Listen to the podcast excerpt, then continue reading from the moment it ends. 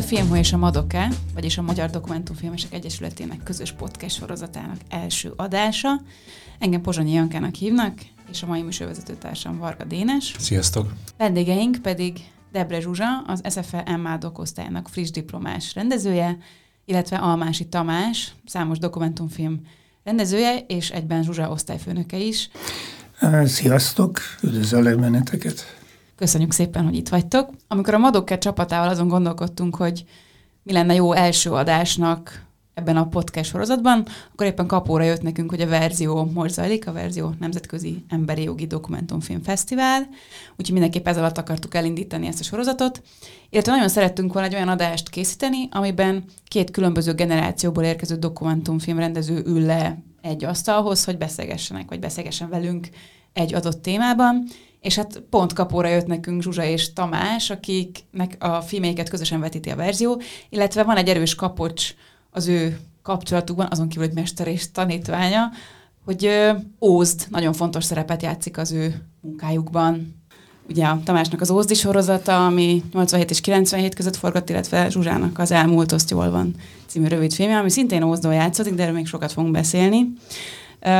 Itt a mester és tanítványára kicsit a Tamás, mit, mit, mit, mit, mit, mit gondoltál erre a kifejezésre?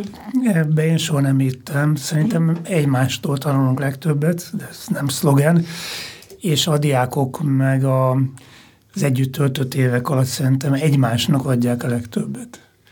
Tehát én gondolom, én azért tanítottam, tanítok a mai napig, és nem is jó szó, az övők együtt fiatalokkal, mert egy csomó dolgot kapok tőlük, és igyekszem annyit visszaadni, hanem is mindig sikerül, mint amit én kapok. Uh-huh. Uh-huh. Akkor ezek után Zsuzsi, te mit mondasz? Almási Tamás a mestered? Nem, szerintem a Tamás is, meg én is egy kicsit írtózunk az ilyen patetikusabb dolgoktól, uh-huh. és uh, nagyon nehéz dicsérni a Tamást, azt, azt már tapasztaltam, mert uh, Szóval nem az az ember, aki így a mm, dicsfényben uh, terjengve ül, ez, ez teljes képzavar volt, de hogy, de hogy egyébként nekem ő egy nagyon fontos ember, uh, akinek a, a hozzáállása remélem, hogy, hogy kicsit ragadt abból rám is, amilyen hozzáállással ő filmezik. Szerintem nekem, nekem az az ember a legfontosabb, aki által látom az embereket, de ez is nagyon patetikusan hangzott. Igen, elcsíptem egy Facebook bejegyzést az oldaladon, amiben azt mondtad, hogy milyen fantasztikus érzés, hogy a ti, ti, ti filmjeitek kerültek egy szekció, vagy hát egy egymás mellett vetítik őket a verzión, mert hogy téged ez az Ózdi sorozat lökött a dokumentumfilmezés irányába, ez, ez mi az, amilyen elementáris hatása volt rád az Ózdi filmek kapcsán? Hát nekem még a, az első diplomámnál a Kéri László tartott egy olyan maratoni vetítést, amikor levetítette az egész Óst sorozatot, wow. és az mi azóta egyébként, én azóta készülök, hogy, hogy egyszer majd egy hasonlót nyilvánosan megcsinálunk, mert ez még csak egyszer ment le, ha jól tudom, ez a, ez a sorozat, és, és, és tehát, hogy úgy ismered meg, én úgy mentem először Ózdra, mintha már ismerném. Annyi időt elteltettem ott ezek által, az emberek által, és nem volt egyáltalán ismeretlen. És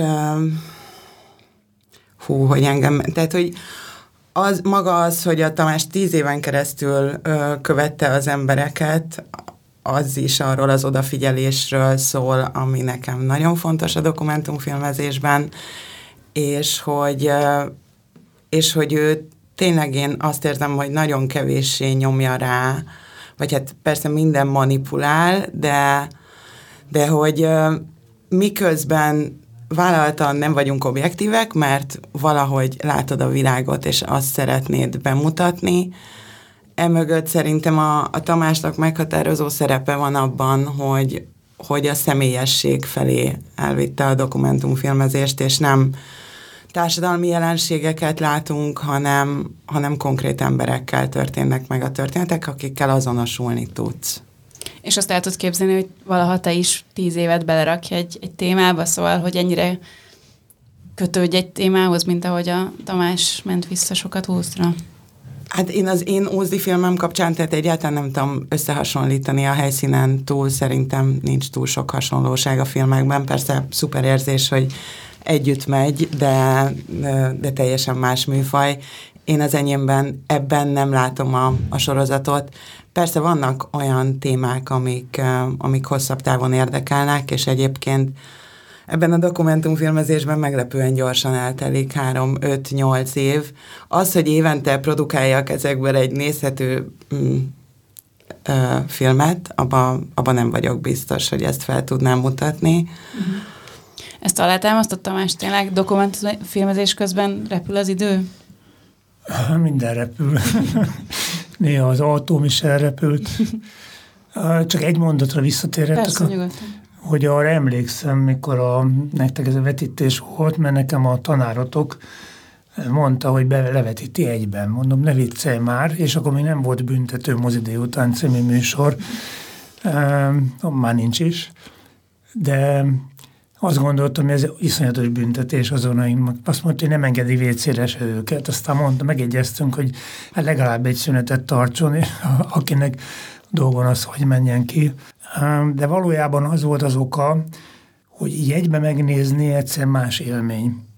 Tehát Tarbélát akkor kezdtem igazán megérteni, mikor, mikor 8 és fél órát vagy 9 órát ülsz, nyilván esetleg kiszünettel, de tulajdonképpen majdnem folyamatosan egy vászon előtt, és, és, és veled történik, a te szemed előtt történnek meg ezek a dolgok, amik a sorozatban láthatóak, akkor az más hatás. És ennek a, nem ennek az élményem, ezt mert előbb felmértem, ezért készítettünk a, a sorozat darabjaiból egy összefoglaló filmet, ami a Tehetetlenül címet viseli, és az csak két óra, vagy egy óra 42 perc, és emlékszem, a magyar verzió picit hosszabb, mint az angol hogy, hogy ne kelljen mindenkinek ott ülni 8-9 órát, de más hatású, kétségtelen. Uh-huh. És mi volt a kérdésed? Uh, sem igazából megválaszoltad, hogy vagy mondta Zsuzsa, hogy nagyon, egy filmen nagyon könnyű három-négy évet eltölteni, és te tíz évet töltöttél ezzel a Tervezni, tervezni valójában öt évre terveztem, uh-huh. mikor 86-ban beadtam a aztán filmfőigazgatóság, nem tudom, mi volt a neve, stúdió, nem, nem, nem, nem emlékszem már, mi volt a neve, akkor, akkor az volt a terv, hogy Ózd és Diósgyőr, a Lenin művek és az Ózdi koászati üzemek, és há, három film készülne el öt év alatt, mert abban biztos voltam, és nem kellett ez politológusnak lenni, hogy ha mindezek a problémák, amik ott már bugyogtak, azok előjönnek a kitörnek a filmben, megmutatkoznak, akkor ezt a filmet nem biztos, hogy lehet folytatni, ez egy 86. Ez még bőven a Grósz fehér terror előtti beszéd, stb. stb. Tehát egy évvel, másfél évvel korábban volt, és így is fogadták el. Mhm. Aztán majd, ha lesz kérdés, elmondom a többit. Igen, mielőtt még a filmekre itt rákanyarodunk, az érdekelne Tamás, hogy amikor felvételizett a Zsuzsa, akkor mi, az a, mi volt az a tulajdonsága, vagy mi, mi volt, ami meggyőzött téged arról, hogy ő ebbe az osztályba való? A Zsuzsát én ismertem már korábbról, hiszen az SZF egy nagyon kicsi egyetem, és a filmesszak egyetlen egy épületben koncentrálódott, akkoriban a Szentkirály utcában, és ő a tévészakra járt, és meg annyi ismerős volt, mert akkoriban úgy volt, hogy ott ültünk a felvételiken is. És én már nem emlékszem a, a tévés felvételire, de a Zsuzsát ismertem, meg az osztálytársait is ismertem, Úgyhogy nekem nem kellett külön bemutatni a Zsuzsát. Azt tudom, egy nagyon széles látorok körül, intelligens, a közélet iránt rendkívül érdeklődő fiatal. Ez a érdeklődés a mai napig fönnmaradt. Itt az volt a kérdés, hogy vajon mennyire lesz elkötelezett a, a film, leginkább a dokumentumfilm iránt, hiszen ő a tévés osztályba ment, és ott vannak, akik exhibíció miatt mennek oda, képernyőn szeretnének lenni. Viszont van csomó kiváló példa, akik, akik nem is egy csomó, néhány példa, akik aztán más utat választottak. És ez a kérdés a Zsuzsiban mennyire erős ez a motiváció. Tehát, hogy a kamera mögül és nyitott szemmel és nyitott lélekkel kíváncsian. És akkor te ezt, ezt a motivációt kutattad a felvételi során, erről bizonyosodtál meg? A, kutattuk, ugye a Kékesi Attila volt a kollégám, most ő már az osztályvezető, ugye a korom miatt, e, és, a, és ez voltunk jó páron. Störlóra, ő mindig ott van, van előző osztályból, tehát ö, bizottság volt, együtt kutattuk, együtt döntöttük el, és nagy reményekkel is vártuk a Zsuzsát, igen. És utána mikor ö, fogalmazódott meg benned, hogy a tévés osztályból a dokemmára fogsz tovább menni? Tehát volt egy ilyen pont, amikor azt mondtad, hogy te a kamera mögött akarod folytatni, amit itt mondott a Tamás? Én soha nem voltam uh, kamera előtt, tehát uh-huh. hogy uh, én mindig háttérben dolgoztam, újságban, rádióban, tévében szerkesztőként dolgoztam, de azért a kettő között eltelt nyolc év, tehát hogy nem egymás után jött, hanem bennem volt egy igény arra, hogy, hogy hosszabb dolgokat csináljak, amire nem volt egyszerűen időm. És, és az, hogyha ha elmész egy valószínűleg egy bármilyen képzésre, egyrészt a keretek miatt is rá vagy kényszerítve, hogy csinálj valamit, másrészt az a, tehát hogy abból nagyon sokat tanulsz, hogy megmutatod újra a filmedet, újra csinálod, és pont az Ózdi filmet szerintem a Tamás 50-szer, 50-nél többször látta, és azon... Ja, a te filmedet. Igen. Ja, sajátomat nem nézegetem már, magyaronom. és, és azon gondolkoztam, hogy soha nem mondott olyat, hogy hát ott egy 15 és 30 között a szed ki, vagy nem tudom, mit csinálj, tehát, hogy mindig, amikor így letettük, akkor azon gondolkoztam, hogy de most, de most mit mondott, mert tulajdonképpen így semmit úgy, hogy ezt vagy azt csinált, hanem, hanem úgy nagyon azt erősíti meg, amit te akarsz mondani, és abban segít, hogy, hogy saját magadat jobban ki tud fejezni, és ez szerintem nagyon kevés. Tehát, hogy neki van egy pedagógiai érzéke, mert a színművészetén csomó mindenki tanít, aki, aki nem feltétlenül pedagógus, és ilyen kis kanállal ki kell szedegetni, amit te tudni akarsz. De szerintem a, a, a Tamásnál az is... Na. Hagyjuk abba a fényezést. nem, tényleg, hogy, tehát, hogy ez a, ez a hatás, hogy hogy e, emberek megnézik és mondanak rá valamit, tehát hogy ebben azért nagyon, nagyon sok ember munkája benne van, akik, akik azt mondták, hogy hogy a legutolsó változatra felmentünk, nem tudom, 45 percre, és akkor 10-ből 10 ember mondta, hogy ezt így most felejtsük el, és sokkal jobb volt az előző. És akkor három napi munkát úgy, ahogy volt, kidobtunk, de, de rájöttünk, hogy igazából tényleg jobb, csak a végén így mindent bele akar sűríteni az ember, már nem lát rá, és szerintem nem, nem is tudom, hogy lehet teljesen egyedül dokumentumfilmet készíteni, tehát muszáj, hogy legyenek ilyen reflexiók, és nyilván, ha van egy egyetemi oktatás, és ott vannak elismert emberek, akik visszaadják ezeket a reakciókat, akkor sokkal könnyebb annak mentén dolgozni. Uh-huh. Te is így készíted a filmédet, Tamás, hogy folyamatosan reflek- reflektálnak rá mások? Keresed a visszajelzéseket? É, igen. Igen, de valójában két dolog ö, szükséges, az egyik az idő, amiért őszintén szóval nagyon sajnálom azokat a kollégákat, akár nálunk végeztek, akár, akár máshol, vagy nem végeztek ilyen képzésben, akiknek ilyen azonnali ö, teljesítményt kell nyújtani televíziókban egy hét alatt, egy hónap alatt, vagy egy nap alatt, mert az, az, az ritka.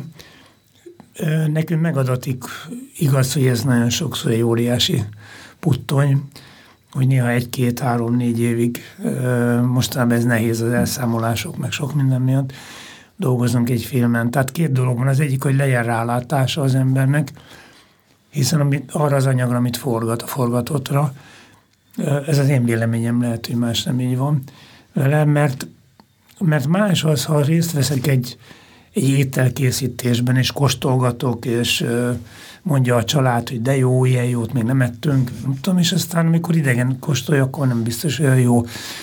És ez nem azt gondolom, hogy ez a rálátás, az, és azok a reminiszenciák, reminiszenciák amik, amik forgatás során keletkeznek, tehát, hogy kedves volt, nem volt kedves, hideg volt, volt fűtés, kaptál-e kávét, most ezek akárhogy akar, akár nem, beépülnek a film matériájába az agyadban.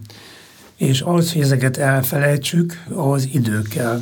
Kinek ennyi, kinek annyi, hál' Isten nekem ez gyorsan megy, de egy, egy két-három hónap nagyon, nagyon szükséges, hogy az kimenjen az ember fejéből, és akkor jön az, van egy-két ilyen kollega, és most nem mondom, mert nem, mint, tehát nem arról van szó, hogy amit mondanak, azt csinálja meg az ember, és ettől óvtam a Zsuzsit is, meg minden hallgatót.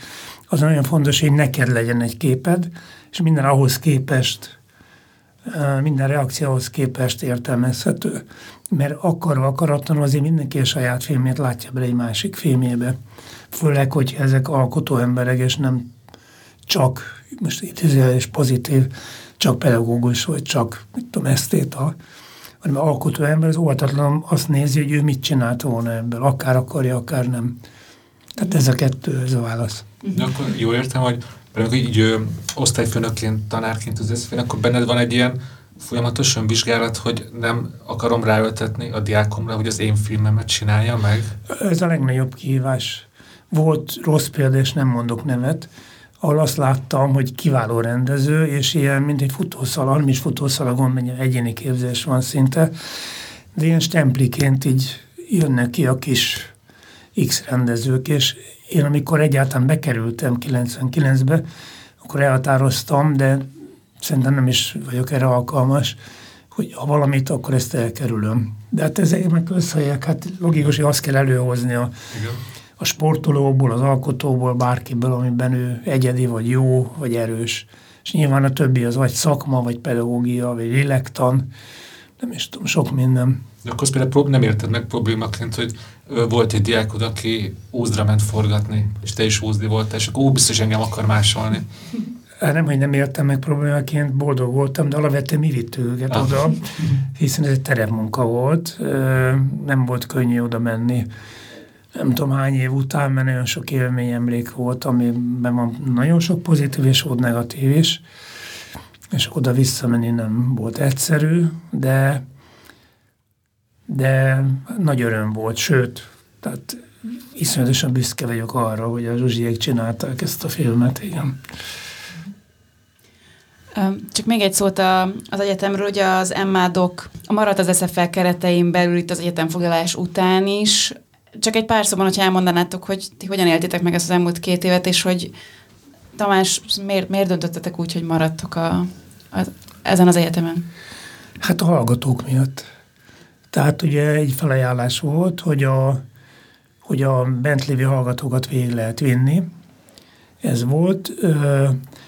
Közben személyváltozás is volt az egyetemen a vezetésben, és a filmszakra, film és nem tudom mi most a neve, intézet,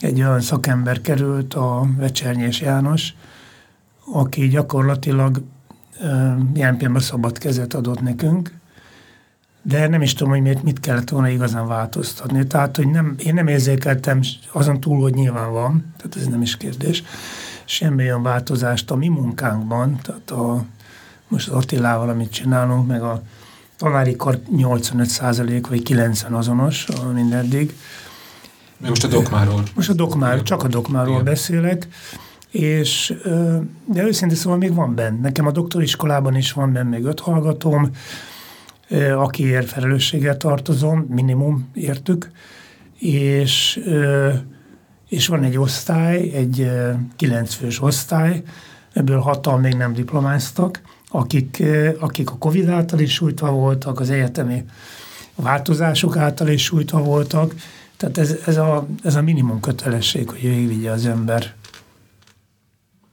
És te Zsuzsa, neked vannak emlékeid erről az ülős időszakról?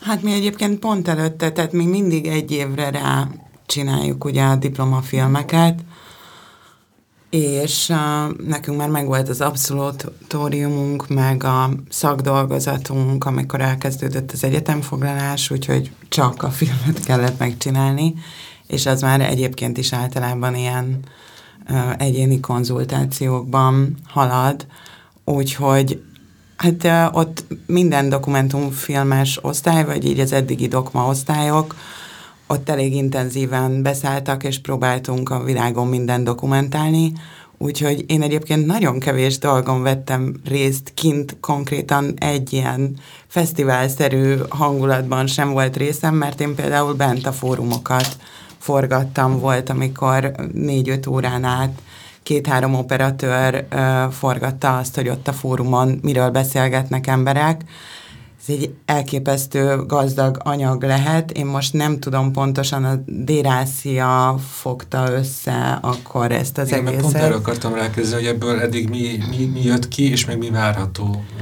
a dokumentumfilm formátumban, vagy a sorozatban. Neked, ne, nekem nem tudom, mennyire pontosak az információim, lehet, hogy neked. Nem, sokkal pontosabb nincs. Tehát rettentő sok anyag volt, van, és az álszájék birkóztak vele a elmúlt években is. Csak annyi, hogy nekünk ugye az az osztály, akik még bent vannak, azok még bőven az, a váltás előtt jöttek be. Covid alatt szinte nem tudtunk találkozni velük, viszont ők derékig benne voltak, nagyon erőteljesen részt vettek mindenben, ami a legnagyobb szívfájdalmam volt, akkor még nem értették. Én azt kértem mindegyiktől, mikor indult az egész, hogy egy ilyen szubjektív filmet csináljanak. Ők hogy élik meg? Akkor volt abban nem tudom, két hónapja, három hónapja, hogy élik meg, és aztán nem volt elég bátorságuk, ez nem is könnyű, hanem becsatlakoztak a, a nagy dokumentáló csapatba, amit marha jó volt, persze, hogy becsatlakoztak, csak így nem lettek azok a, a fingerprintek, a, tehát hogy nem személyes megélésekről van szó, viszont nyilván bennük azért iszonyú erős nyomot hagyott. De visszatérve a anyagra, én láttam ugye már anyagot, ami lement erről, vagy nevezzük filmnek, én nem éreztem azt igazán pontosnak, de ez nem a, ez nem a belsősöknek a filmje volt. E, és én nagyon-nagyon várom, hogy, hogy mi lesz. Az a kérdés, mi a rendező elv? És erről mi beszélgettünk elég sokat, a, nem is tudom mennyit sokat, de beszélgettünk pont azokkal, akik készítik, a Mátékkal, az Ászájékkal, nem tudom, hogy már forgatás közben is, hogy az nagy, tehát az rendben, hogy dokumentáltok, és az nagyon erős dolog, de ha nincs egy rendező nincs egy koncepció, ami mentén ezt csinálod, és nem politikai, tehát az, az, az nem játszik, de hogy, hogy valami olyan olyan prekoncepció, vagy koncepció, ami kohéziót teremt majd az anyagban. Ha meg nem, akkor utólag vágóasztalon ilyet találni, az nagyon-nagyon nehéz lehet néha, hogy benne van az anyagban. Egy rendező barátom mondta, hogy hagyd, hadd énekeljen az anyag, csak meg kell hallani. Írtozatos nehéz. Tehát, hogy bízom benne, hogy lesz valami nagyon erős állítás, vagy, vagy kérdésföltevés, vagy bármi, de, de nem tudom, hol tartanak. Nyilván az is lassíthatja talán a folyamatot, hogy több, több rendezője van ennek a filmnek, hogy vannak kijelölt, vannak-e egyáltalán kijelölt rendezői, mert operatőre az tényleg nagyon sok volt meg rögzítője. Így osztották föl maguk között, és az is akkor egy kérdés volt, hogy akkor az is lehet a vihar kapujában, vagy nem tudom, hogy hárman elmesélnek, hárman vagy öten, ötféle történet, aminek közös a témája. Sok minden lehet, de mondom, tehát hogy a koncepció hiányát, és ezért nem szeretem a követés szót, amikor mm. szerintem teljes tévesen használtuk, én is használtam sokáig, dokumentumfilmnél, tehát öntsik kövem. A követésben az van, hogy hát megyek azután, amit valaki csinál. De hát az, azt hiszem tévút. Hát mi van, ha visszafordul? szóval, az most egy, egy vágány, de kíváncsi lettem, ugye mondtad, hogy, hogy van ez a hiba, hogy egy dokumentumfilmes egy erős koncepció nélkül forgat, és a vágóasztalon akarja megtalálni ezt, hogy te már kormányoztad magad ebben a nehéz helyzetben a karriered folyamán? Ajaj. Hát pont az Ósz a, minden, nem akarok erre most beszélni hosszan, de hogy, hogy az ugye a 9 vagy 10 film attól függ, hogy az új sorozatod mennyire veszük bele, nem? A harmadik darabja, vagy a másik darabja körül én elmenekültem magánéleti jogból is, meg főleg az anyag elől elmenekültem a, az országból is, mert egyszerűen azt éreztem, hogy van valami a nagyon sok féle fajta forradott anyagban, ami izgalmas lett, és képtelen voltam ö, megérteni a saját anyagomat. anyagunkat, mert nem, nyilván nem egyedül vagyok benne, operatőrök, dramaturg, hangmérnök, stb. De hogy ez amikor tényleg túl közel vagy, csak az elefánnak a bal lábát látod, azt hiszed, hogy egy szürke hegy van ott, megmozdul, jó, hát földrengés. Nem biztos jó példa, de hogy muszáj egy dist, valamiféle distancia, hogy legyen, hogy az ember lássa. És tényleg, amikor hazajöttem egy, hát közben is hazajöttem, de egy fél év után hazajöttem, akkor ilyen, jé, hát ez tényleg, hát ott, ott a történet. Már, már csak technikai kérdés ott, már úgy technikai, hogy rendezés technika. Tehát, hogy azt, azt valahogy legyen eleje, közepe, vége, melyik történet maradjon, a legnehezebb, hogy mi maradjon ki. Nyilván a legjobb jelenetek maradnak ki egy filmből, de ahhoz meg erő, bátorság, és leginkább egy új koncepció kell. De hát az Zsuzsi ezt tudja, mert ezzel beszéltünk minden órán, hogy prekoncepció nélkül nem lehet forgatni, viszont prekoncepciót leforgatni meg őrültség. Ez, ez izgalmas irány, akkor te elmondod, hogy Ö, ugye ez az OSD rövid filmed, a elmúlt azt jól van, ott mi volt a prekoncepció, az hogy alakult, és utána mikor érezted azt, hogy hopp, megvan, a, megvan neked az a szilárd koncepció, amire ezt fel tudod építeni ezt a filmet? Uh, hát teljes elveszettségünkbe mentünk be egyébként ebbe a, a fodrászboltba, vagy fodrászatba. Egyszerűen tetszett uh, kívülről, és ez a terepmunka, ez ilyenkor úgy zajlik, hogy akkor lemegyünk az egész osztály, meg a két osztályvezető tanár, és, és próbálunk egy témát találni. És uh, tök sok mindenbe belekezdtünk, és valahogy egyikről se éreztük, hogy elég jó lenne, és bementünk a fodrászatba, mert csak úgy tetszett, ahogy kinézett, és ott meséltünk arról, hogy mi egyébként ott itt forgatunk, és akkor meglepően gyorsan szóba került a, az Ózdi múlt és előtte egyébként pont este megnéztük a szorításban, a régi gyárépületben, ami most az. NFI-nek egy az Ádám Eszterék filmközpont talán így mondja. Igen, igen, és, és az, az valami egészen sokat hozzáadott a hangulathoz, hogy az egykori gyárban az Almási Tamással nézzük meg azt a filmet, és én szerintem így nem tudtam lejönni róla még másnap se.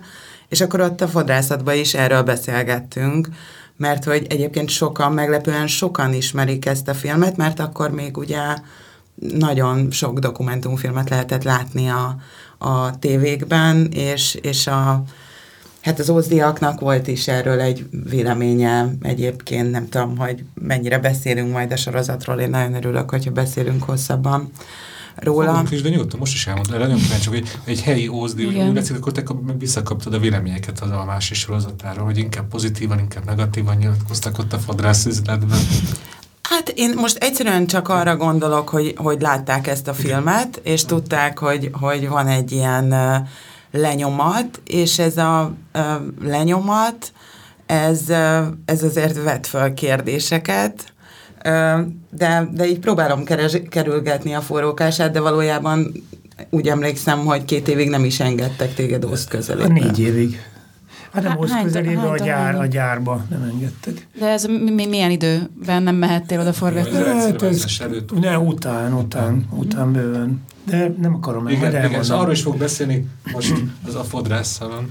Jussunk el a koncepcióig valahogy. Igen, és akkor ismerték ezt a filmet, és mindenki elkezdett mesélni arról, hogy neki a ö, nagypapája volt ott, hengerész, ő a durvában dolgozott, ezek a szlengek is nagyon jók, ahogy a...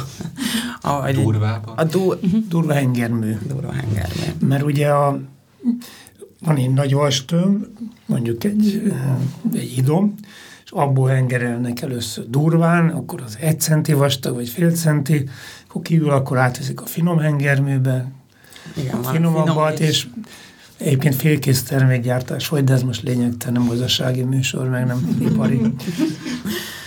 és és akkor egyébként előző este szerintem beszéltünk is róla, hogy hát fel kéne keresni a, a régi almási filmben szereplőket, de, de azért így az is érződött, hogy ez így viszonylag egy ilyen közhelyes gondolat, és, és nem biztos, hogy annyira működne, csak azért, mert a Tamásnak működött, és közben azt éreztem, hogy sokkal inkább többet mond el arról, hogy mennyi mindenkinek van erről emléke, ha ez egy olyan köztérben működik, ahova bárki besétálhat, és, és nincs jelentősége annak, hogy, hogy ki kicsoda, hanem annak van jelentősége, hogy itt, a, itt az egész város megfordul, és itt ez egy tényleg egy általános beszéd téma, de, de valójában ezeket a beszélgetéseket, ezeket kezdetben én voltam a kamera mögött, és én is csináltam az interjúkat, és, és akkor erről kérdezgettem az embereket, akik oda bejöttek. Aztán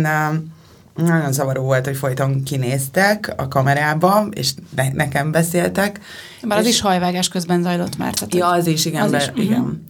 És, és közben a, a Zsuzsa, a fodrásznő nagyon érdeklődő volt, és nagyon sokszor ő átvette a, a kérdező szerepét, és szerintem ezt csak ott így megláttam, hogy, hogy ez jobban működik, és akkor elkezdtem vele beszélni arról, hogy csinálná ő a, az interjúkat, és abszolút készséges volt minden játékban, és, és utána második, harmadik nap már, már tudatosan kérdezgettem embereket, hogy, hogy kinek milyen női ismerősei vannak, akik a gyárban ö, komolyabb munkát végeztek, és akkor így találtam egy ö, nénit, aki daruvezető volt ott, és akkor mondtuk, hogy jöjjön el, kifizetjük a 2000 forintos hajszárítását, cserébe mesélje el az ő történetét, és egy kicsit, kicsit egy ilyen oral history műfaj szerintem, ami ott kijött, hogy, hogy mesélnek az emlékeikről emberek, hogy hogyan emlékeznek vissza arra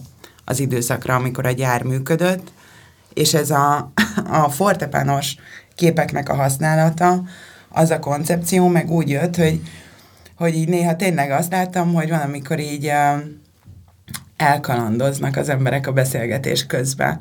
És szerintem akkor, hogyha a riporter figyel arra, arra a csöndre, és, és így rá tud kérdezni, akkor ott mindig van valami téma, és amikor így láttam, hogy visszakalandoznak, de tényleg volt párszor egy ilyen 20 másodperc, amikor így néztek valamerre, és azt láttam, hogy ők ilyen képeket látnak maguk előtt a régmúltról, és először próbáltam azt, hogy hozzák be a képeiket, de, de a Fortepánnál gazdagabb és csodálatosabb uh, ilyen amatőr filmgyűjtemény, nem csak amatőr, ott nagyon sok profi film is van, akik adományozták a, a gyűjteményüket. Tehát nekem volt egy, egyszer egy egész filmem, ha emlékszel, amit csak Fortepán képekből csináltam.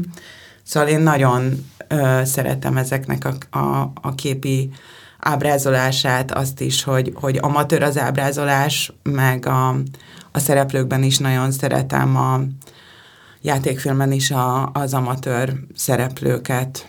És ezt érintetted, de ezt talán fejtsük ki jobban, hogy te fokozatosan átadtad a kérdező szerepét ugye a, a fodrász tulajdonosnak, a fodrásznőnek, hogy ve, neki mennyire adtál szabad kezet, vagy azért elég erősen átbeszélted vele reggelente, hogy most akkor mit, miket kellene, milyen témákat kéne érinteni? Volt tíz kérdés, amit az elején leírtam, és nem a témákban kellett őt irányítani, sokkal inkább technikailag olyasmikben, hogy, hogy ne beszéljenek össze egy időben, hogy várja meg, amíg a másik befejezi a mondatot, hogy minél hiányosabb mondatot tegyen fel, hogy minél több minden benne legyen a válaszban, és lehessen akár a kérdés nélkül is használni, vagy hogy ne pont egy szuper tételmondat közben indítsa be a hajszárítót. Akkor én tévés munkára készítetted fel ilyen. Ja. De egy idő után gondolom teljesen ösztönösen mentek neki ezek, és ő is akár belement ilyen családi témákba, hiszen ezek az emberek ismerik egymást, vagy ismeri a kuncsaftjait. Persze, tehát ezek, amik a filmben benne vannak, ezek inkább egy ilyen 20 perces beszélgetés után indultak be, tehát azt is mm-hmm azt is mondtam, hogy, hogy ne egyből azzal kezdjen, hogy és te milyen munkát végeztél a gyárban, mert arra nyilván nem, nem fog megnyílni senki, hanem, hanem ahogy, ahogy ezt kell, tehát szépen lassan beindult a beszélgetés, és, és természetesen szerintem viszonylag természetes. Nyilván ez egy irányított szituáció volt, de, de szerintem van ez a filmkészítési forma, amikor magába a szituációba így beindítod, és abban nyúlsz bele egy kicsit, és lehet, hogy az természetellenes, viszont ami történik, az szerintem tud természetes maradni. Uh-huh. Ami, ami engem nagyon megfogott a, a dokumentumfilmetben, hogy, hogy igazából egy, egy, egy nagyon kétségbejtő dologról beszélnek az egész városnak, ugye, hogy egy gazdasági depresszióba zuhant, és évtizedek óta nem tud ebből kilábalni, és ezt mondják a személyes történeten keresztül, és mégis olyan, olyan, olyan csomószor olyan humoros, kedélyes hangvétele van ezeknek a beszélgetéseknek. Én és ebből azt akarom megkérdezni, hogy azért van ez a veszély, hogy elmegy a fővárosi filmes vidékre, és akkor kicsit olyan lenőzően kérdezgeti őket, viszont a te filmedben ez, ez, ez a humor, ez pontosan el van találva, és sosem megy át gúnyolódásba, vagy ilyen lenézésbe, hogy ez neked ilyen például egy fontos szempont volt, ezt a humornak a mértékét belülni? Hogy ez pont jól elsüljön? Igen, szerintem erre is, nem itt, de amikor Kazinc Barcikán voltunk terepmunkán, az mindig a doknomád, akik ebben a külföldi három országban lévő egyetemi képzésben vesznek részt, aminek a színművészeti is az egyik partneriskolája, és a Dokma közösen lemennek Kazinc Barcikára minden évben, már nem tudom mióta, és, és évről évre találnak témát, amit feldolgoznak. És ott uh, szerintem kifejezetten azt adtátok meg, hogy vicces filmet csináljunk, pedig úgy nem az... Humor. Igen. Igen, hogy legyen benne humor. humor. Igen. Igen. És akkor ebben aztán ugye könnyű elcsúszom, hogy én humorizálok, nem tudom, a nyomoron a szegénység. Hát meg Ózdal nem feltétlenül humort kötjük össze első körben. Hát majd visszamennék Igen. a prekoncepció, koncepció, Persze. pont a Zsuzsi film kapcsán is. De hát óriási különbség van a humor és a kinevetés, a kigúnyolás között. Ez egy olyan választóvonal nálunk a képzésnek, képzés, szóval a közös gondolkodásnak a alfája és omegája az etika. Az etikai, nem tudom, szintnek a csiszolása, vagy, vagy nem tudom, nincsenek szabályok, de érz, érzékenység van, meg alapállása van az embereknek, és bizonyos példák kapcsán lehet, lehet valamilyen módon, hogy mondjam, erre külön odafigyelni. Tehát a, nekem, ha valami fáj a dokfilm, nem az, nem az fáj egy dokfilmben, ha rossz, vagy ha nem annyira pontos, az is, de az, leg, az fáj legkevésbé, az fáj leginkább, hogyha a, kigonyolják a szereplőt. Főleg olyat, aki ezt nem is tudja. Vagy mert mentális okok miatt, vagy a koránál fogva, vagy egyéb. Na de visszatérve a koncepcióra, tehát azért kell valamiféle, és az évük prekon, én prekoncepciónak, mert az soha nem a végleges. Tehát van valami irány, ami felé elindulok, és a Zsuzsinál is, ugye a Zsuzsiéknál, mert a Fruzsival együtt kezdte, ugye mert párba kezdik a a magyarba, a doknomázba meg négyen, öten, néha nagyon ritkán hatan, ami egy szintén együtt tanulási folyamat. De hogy van egy elképzelés, ami, ami felé mennek, és náluk, nála a, a maga a fodrász üzlet az egy zseniális találmány, hiszen térben, időben, de inkább térben egybe szervezi a dolgokat. És ott lehetne akármennyi, akármilyen filmet csinálni, legalább 30 fodrászfilmet láttam már elmúlt 20 évben, vagy 40 évben. Ez például egy nagyon komoly kívás is, hogy valami mást csinálni azért, hogy más legyen, de valami sajátot. És arra kell személyes fő, hogy a valósággal ütközése a prekoncepciódnak, és akkor konkrétan, hogy a valósággal ütközés, ott vannak a, a, a dajerre váró nénik, hölgyek, és ott van a fodrász, és kiszúrja a fodrász, egy jó karakter, a fodrász, és nem beszélt róla, van az unokája, aki egyébként ott tanulóként van szinte jelen, és nézi a, a nagy őt, hogy ő, ő a mintát, hogy majd milyen lesz, ugyan ellenkezik, de majd valószínűleg ő is kicsit ilyen lesz. És hogy ezt kiszúrta, és azt is, hogy, hogy ezek az emberek tulajdonképpen a Zsuzsa felé talán még jobban megnyílnak, mint neki.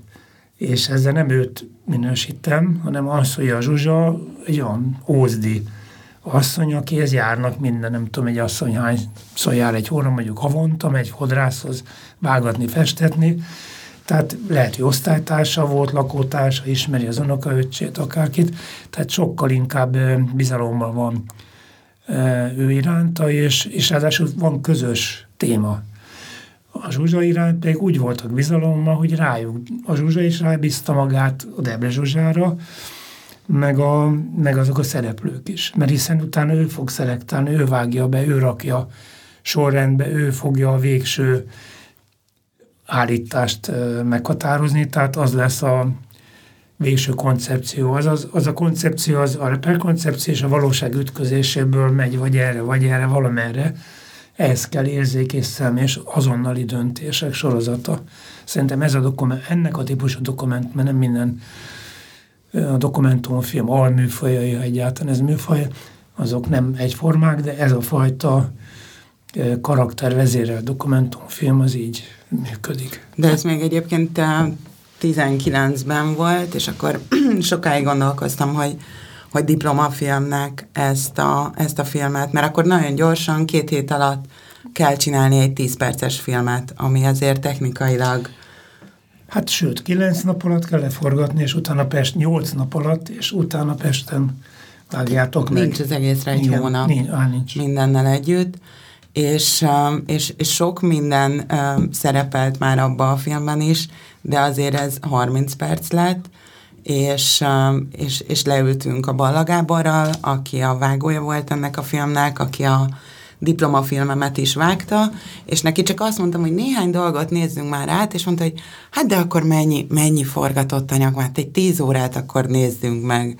És akkor leültünk a kanapémra, és elkezdtünk beszélő idősebb néniket nézni, és tényleg a Gábor olyan lelkesedéssel nézte, mintha valami horrorfilmet nézne, vagy tehát, hogy ilyen nagyon lelkes volt, ha véletlen elment egy busz, és nem hallottunk egy mondatot, akkor visszatekertük, és, és nagyon kellett ez a munka hozzá, és szerintem azért teljesen más film lett, és, és, a, és a ritmusok, meg az, hogy, az, hogy szerintem működnek ezek a, ezek a poénok, annak, annak nagyon sok szerepe van abban, hogy ez most szerintem szuper jól van vágva, és nem csak úgy egymás mellé vannak téve jelenetek, hanem, vannak szünetek, van, vannak tempóváltások, és ez, tehát ez volt a legnagyobb munka, ezen, ezen fél évet még dolgoztunk, és utána még meg kell, hogy említsem a Bobák Bencét, aki, aki a hangmérnöke volt, aki amikor meghallotta, hogy most lesz a verzión,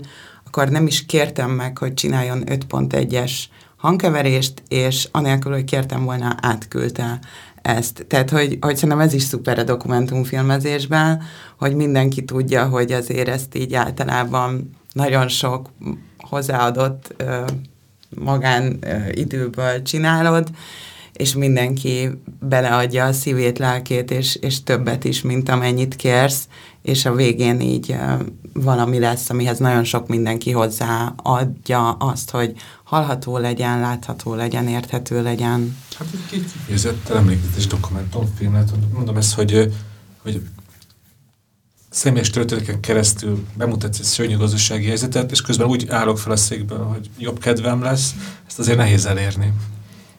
Szuper. És a, amit az Zsuzsi nagyon fontos dolgot mondott, az egyik a, a munkatársak, tehát hogyha olyan csapatod van, és erre tényleg egy jó szelekció, hogy ők eleve a forgatott anyagot hogy látják. Persze akkor már nehéz cserélgetni, de nekem nagyon régen, amikor ö, még más helyen írták át, vagy vitték be, digit, digitalizálták, vagy még filmre, e, filmre írták. De nekem nagyon sokszor a kulcskérdés az volt, hogy, hogy ott álltam néha az átírásnál, és hogy hogy reagál az, az, em, hogy, hogy reagál az az ember, aki nem érintett a filmbe egyébként, de naponta lát 20 órát, vagy 10 órát, és, és odafigyel, vagy nem figyel ide. Odafigyel, és mikor figyel oda, Chaplin. Ugye, tehát, hogy, hogy ez nagyon fontos, és ezek után természetesen, vagy mellett a munkatársak, hogy kik a leg, kik, akik érdeklődnek, és kik, akik leginkább és nem önző módon segítenek, nem a saját filmüket akarják csak megcsinálni, hanem azt a közös elhatározást, és a harmadik meg a határidő. Tehát szerintem, ha nem lenne, tehát hogy a Zsuzsi, hogyha nem kellett volna leadni a X fesztiválra, most mindegy, akkor, és ma is vágna, egy másik film lenne, és egy évvel korábban kellett volna leadni, akkor is másik film lett volna, mert a film is úgy változik, ahogy mi, vagy mi is változunk, tehát nem mindig ugyanazt tartjuk fontosnak. Ez nem azt jelenti, hogy alapvetően változik meg, de bizonyos hangsúlyok néha eltolódnak. Még azt akartam a, a filmet kapcsán kérdezni, Zsuzsa, hogy ez a női szemszög, amit belehoztál, végülis az is kb. egy ilyen véletlennek az eredménye, mert egy női fodrászhoz sétáltál be, de az fel sem merült, hogy ö, egy ponton férfiakat is megkérdez, vagy itt most az elég szilárdan megvolt, hogy akkor itt most nők, mert ez egy teljesen új, másik szemszög a Tamás filmében, alapvetően férfiak szólalnak meg, illetve a tragikus sorsú munkás feleségek, akik így nőként feltűnnek benne. Van a nyersanyagban férfi, uh-huh. tehát hogy a, a Zsuzsa vág egyébként női vagy férfi hajakat is. Uh-huh. Ez teljesen uh, utólag, amikor, amikor érződött ezekből a történetekből, hogy, uh, hogy ez tényleg behozza azt a munkásnőnek a, a szemszögét, ami, sokkal kevésbé van reprezentálva filmekben, fotókban, nyilván azáltal is, hogy sokkal inkább férfiak voltak a filmkészítők, vagy a fotósok, tehát hogy engem azt hiszem, hogy alapvetően jobban érdekelnek a nők. Mondhatnám, hogy mondhatnám, hogy hogy ez marha nagy koncepció volt, de nem így volt, hanem, hanem utólag ez jó döntésnek tűnt. Hát szerintem ez a kulcsa a filmnek. Tehát teljesen más, mint a direktben a, az ott dolgozó, a durva hengerműben dolgozó, a vason égő kohász mondja el, mint a felesége. De mindez messzire vezet, szerintem ettől, iz, ettől lett iz, igazán izgalmas. Az említetted a tegnapi bemutatón is, hogy például az a darukezelő nő, tehát ez a munkakör már nem tölthető be egy nő által. Ez miért is van? Én, én azt olvastam, hogy, a, hogy, hogy kisebb a, a nőknek a húgyhólyaga, és ezért nem engedik, hogy a darút vezesség egészen profán oka van, ezért mert többször kell eljönni pisilni. De, de hogy ez a most ez egy kiragadott részlet, de egyébként is ugye ez, ez, ez a kényszerű egyenlőség, ami nem mindig volt azért teljesen racionális, de ez a korszak sajátossága volt. Szerintem ez, ez nagyon izgalmas, hogy így végmentünk a, a dokumentumfilmet kapcsán a prekoncepción, azt mondja, a valóság hogyan alakítja a koncepciót, és hogyha Tamás, te visszaemlékszel a szorításban, magyarul az első részre az ósorozatból, emlékszel még, hogy mi volt az a, az a kezdeti prekoncepció, és hogy, hogy változott? Most, ha, ha csak az első részre szorítkozunk? Hát persze, de a műsor terjedelme nem engedi meg. Nem. Csak annyit két mondatban, hogy eredetileg mondtam, hogy a két nagy üzem is benne lett volna, mert volt egy alapvetés, hogy hogy ez így nem mehet tovább, mert ez a két üzem olyan veszteséget termelt, miközben az emberek belehaltak szinte a munkába, amit nem bírt el a népgazdaság. Ez egy nagyon egyszerű gazdasági forma. De ha tovább gondolod, ez azt jelenti, hogy itt két dolog lehet, vagy egy lavinaszerű földin, tehát hogy bezár, bedől minden, vagy egy szabályozott leépítés, mind a kettőn, mind a kettőben vezetők, de inkább munkások fognak rendkívül módon járni. És akkor már csak az volt a feladat, hogy, hogy megtalálni a történetet ebben, megtalálni a karaktereket. És most akkor nem mondom el, hogy játékfilmnek indult az egész, Kertész Ákossal írtunk még annak idején Kohók címmel egy forgatókönyvet. Jó, tehát amikor bementem egész véletlenül az Ózdi üzembe életembe először, akkor rájöttem, hogy ezt nem tudja, se Cserhalmi Gyuri nem fogja tudni, hiába zseniális színész, ha mellé teszem azt a koászt, vagy akár csak a portást, egyszerűen leri a különbség, nem, nem, nem működik, mert nem lesz hiteles. És akkor így. És akkor a koncepció az valójában nagyon egyszerű volt a, a szorításban, mert világos volt a durva engermű, a Zsuzsinál is előjön. Durva engermű volt az első kiszemelt áldozat, marha egyszerű, mert ott egy 160 éves gép, egy gőz gép hajtotta a hengerműveket. 80-as években is. 80-as wow. év, hol? 87-ben állították le, ez benne van a filmben, egy elég ikonikus jelenetében. És,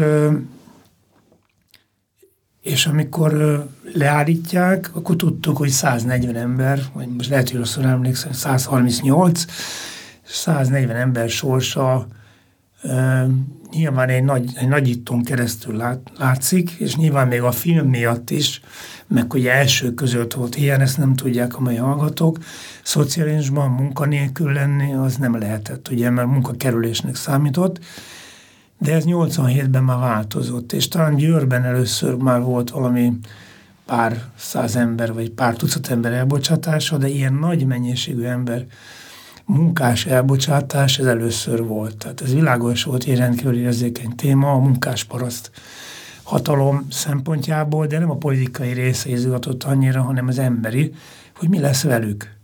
És ki is derül, elmondja több szereplő is, a Tiborca, Orkai Pista, aki tényleg olyan, mint a Tiborca bánkvánban, de hogy, hogy ő már mennyit adott a gyárnak, és a gyár kérne tőle, akkor ez, meg hogy már annyit járt külföldön, hát hol, hát voltam Szlovák, Csehszlovákiában, ami oda 5 kilométer vagy 8, de ő inkább fizetne, hogy a gyár menjen tovább, miközben a gyár milliárdos veszteségeket termelt szinte naponta, hogy akkor még nem így volt, de a lényeg a lényeg, hogy hogy akkor még annyira odafigyeltek, hogy nem mind a 140 kerüljön utcára, és így lett a szereplőválasztás, mert hogy a fő szereplő meg volt, ugye a Pista, és akkor komplementál karaktereket kerestem, és az egyik, aki, aki elmegy nyugdíjba, mert megteheti, és szölészkedik, és nem tudom, ő a tűzoltó, már önkéntes tűzoltó a gyáron belül a munkahelyén, munka, munkája mellett, a másik pedig elmegy bányászkodni Pécsre, onnan is kirúgják majd, és a harmadik marad benne az üzembe, csak egy sokkal rosszabb körülmény között.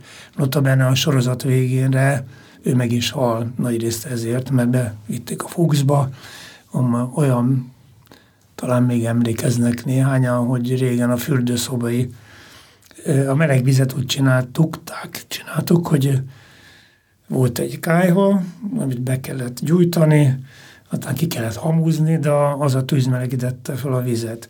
És a kohó meg ugyanígy működik, hogy alágyújtanak valamivel, nyilván más módon, hogy jöjjön az acél. És a, ez alatt a, a hamus rész alatt dolgozott a Fuchsban az Orkai Pista, ahol mérgező gázok, meg 60 fok volt rendszeresen, és így aztán tödő rákban el is ment.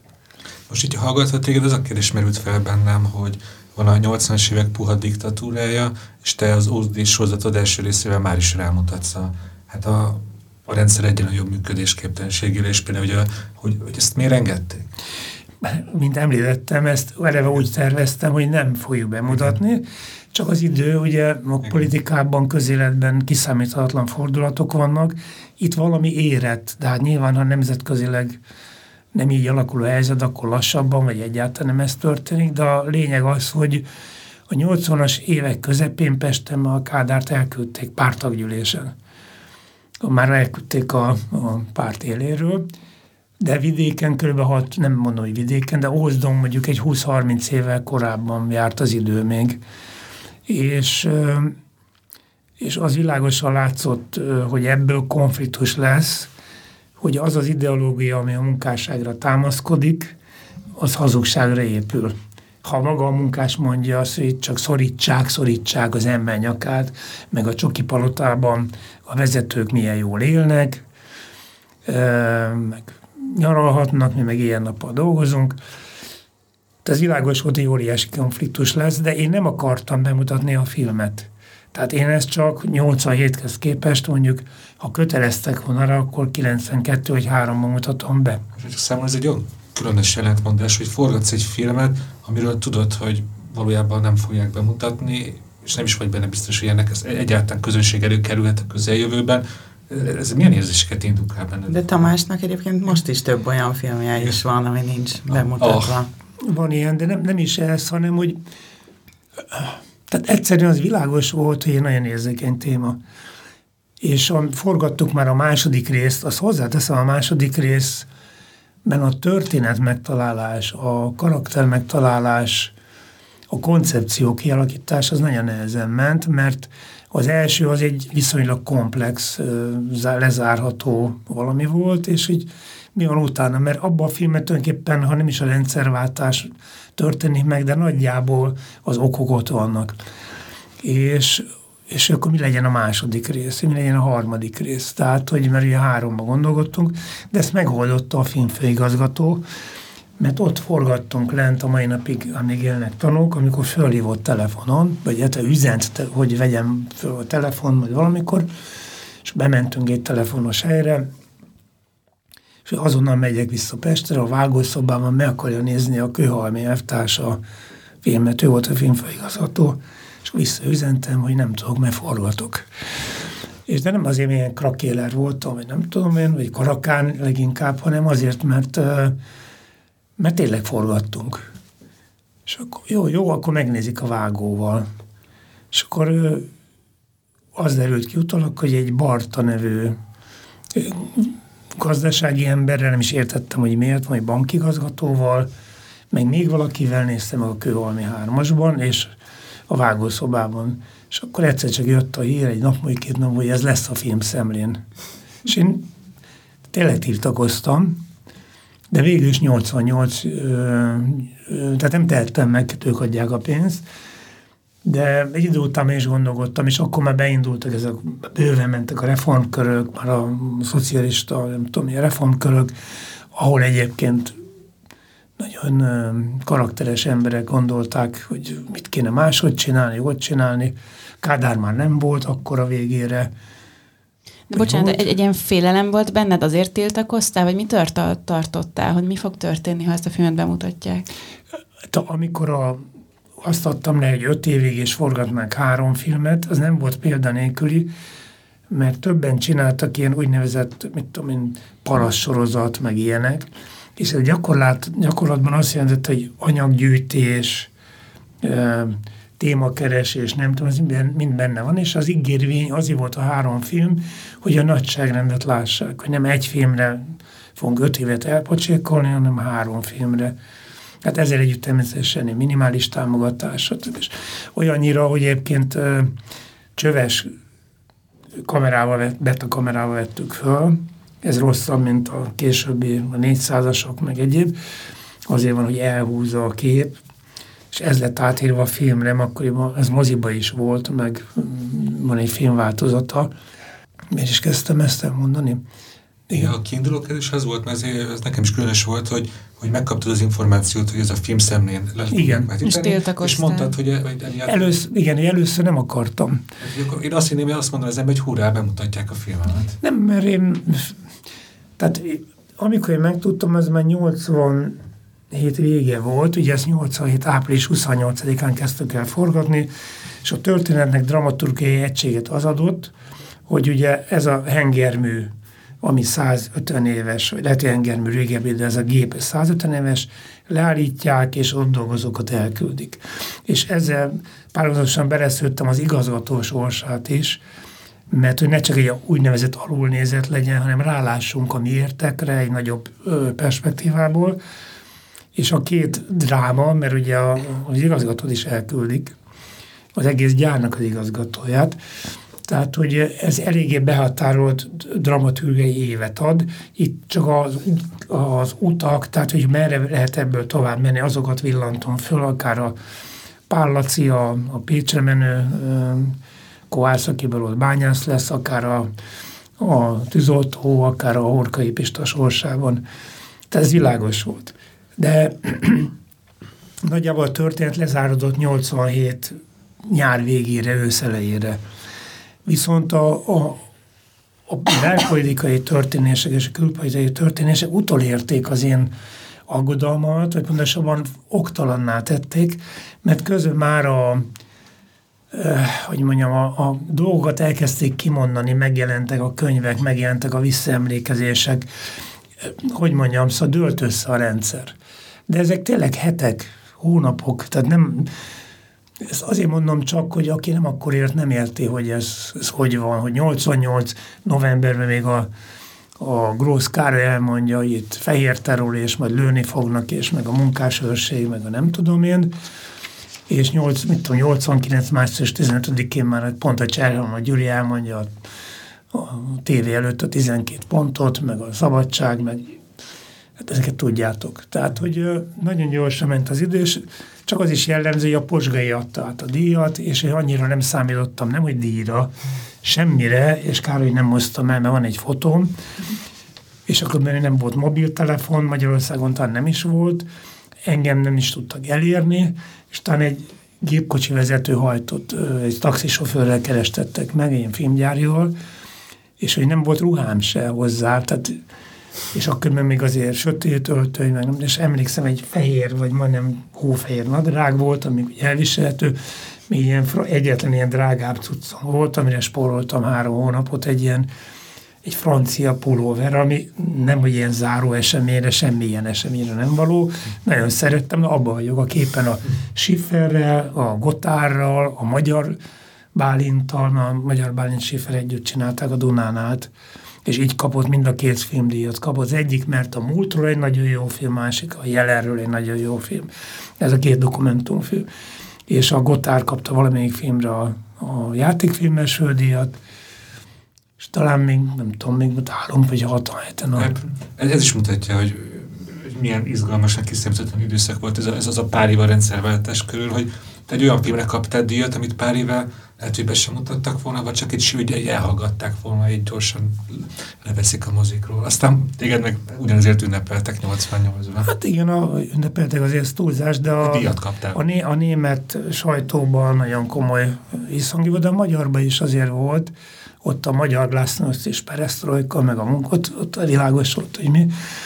De hogy a, aztán a későbbi részek pont a rendszerváltás miatt gyakorlatilag nem létező váltak, tehát a lassítás az első száz év, az kiesett, a, akkor nem volt fesztivál, vagy nem volt verseny, és amikor két évre rá már volt, de akkor, akkor már csak, akkor hogy volt, akkor csak bemutatták, ilyen szemle volt, és akkor volt nekem még a ítéletlenül is, és akkor a, az meg be se került a katalógusra, most ez mindegy, tehát az, az, de az ítéletlenül aztán így le most ezelőtt a másik két filmet, én fontosnak tartom azokat is.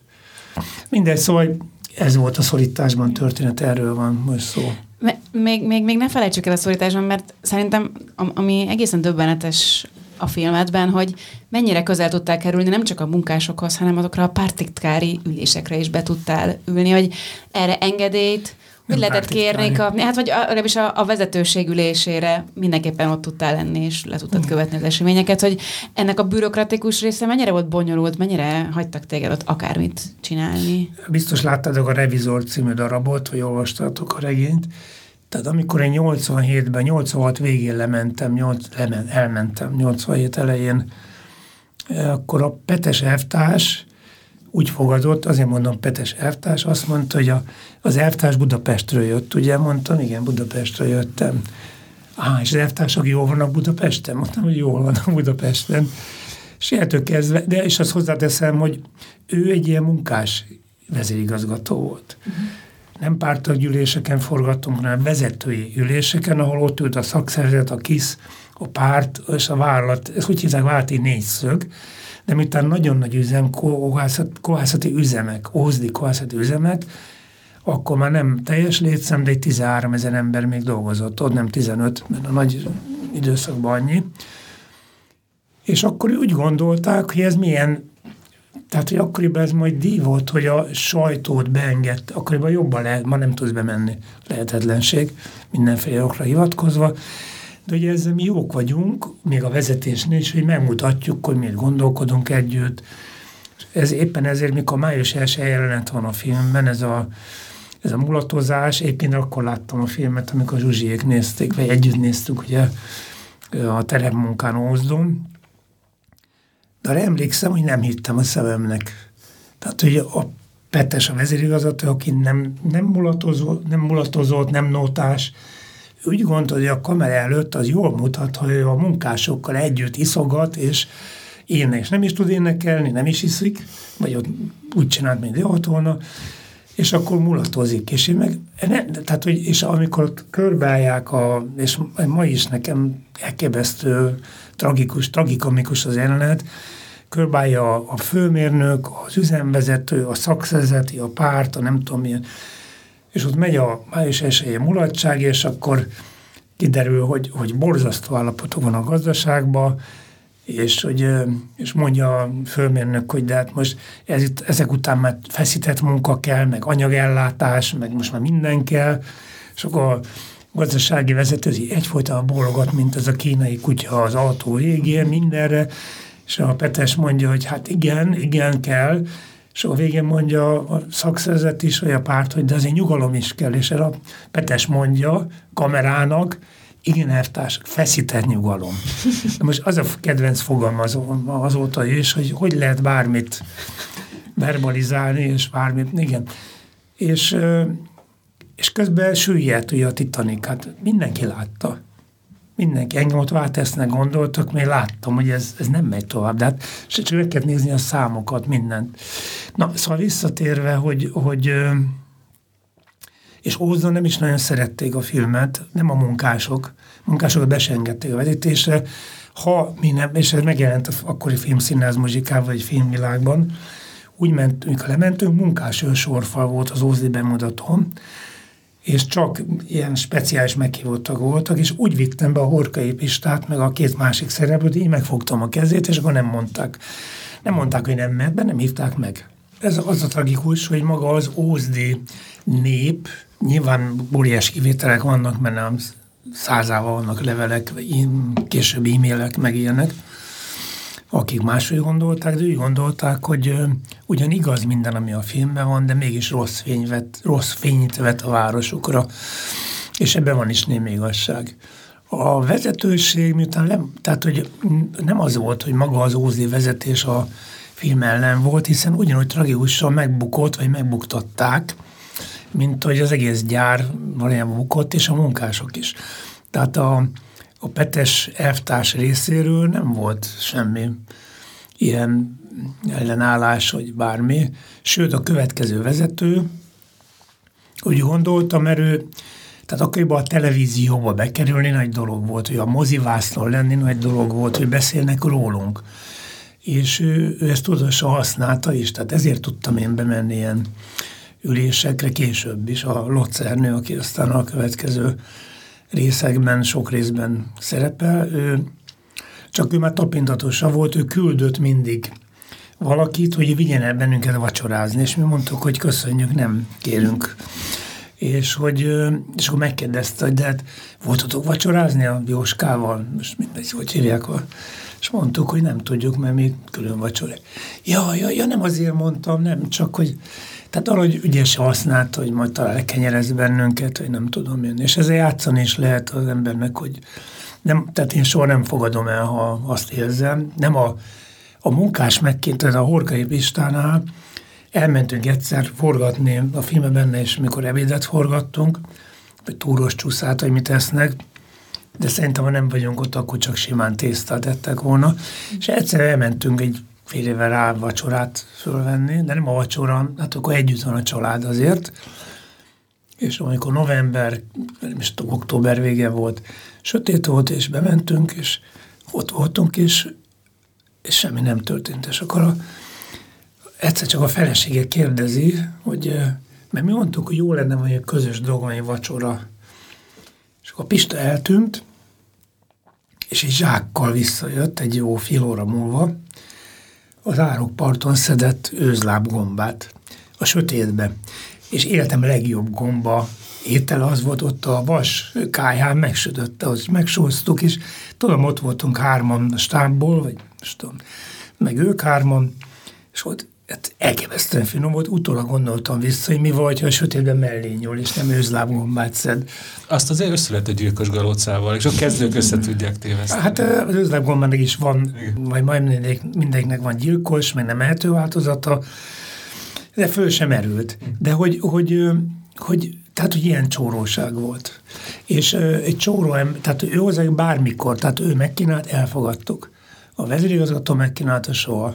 Tehát nem fogadtuk el. Tehát az nem, nem mert ő befolyásolt volna. És ha már ilyen, ugye most ilyen, ilyen kis finom, ilyen kis nyomásgyakorlásokról beszéltél a vezetőség irányából, ugye a, a, a, film szocialista korszaka kapcsán mindig felmerül a, a cenzúra kérdése. Például a szorításban az úgy lett megvágva végig, hogy te akarod, abban nincs idegen kéz. Nincs. egyikben sincs idegen kéz.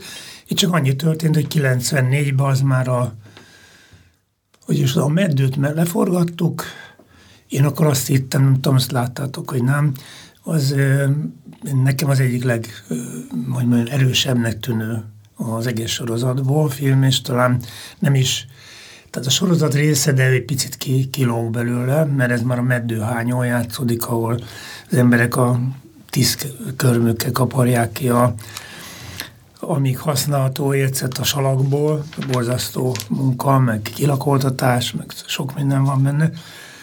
És az lement a tévébe, és tényleg nem szoktam a, nagyon a sajtónak előre bármit mondani, akkor megkerestek, hogy várták meg a következő részt, és kérdeztek, hogy mit várok a, a meddő bemutatásától.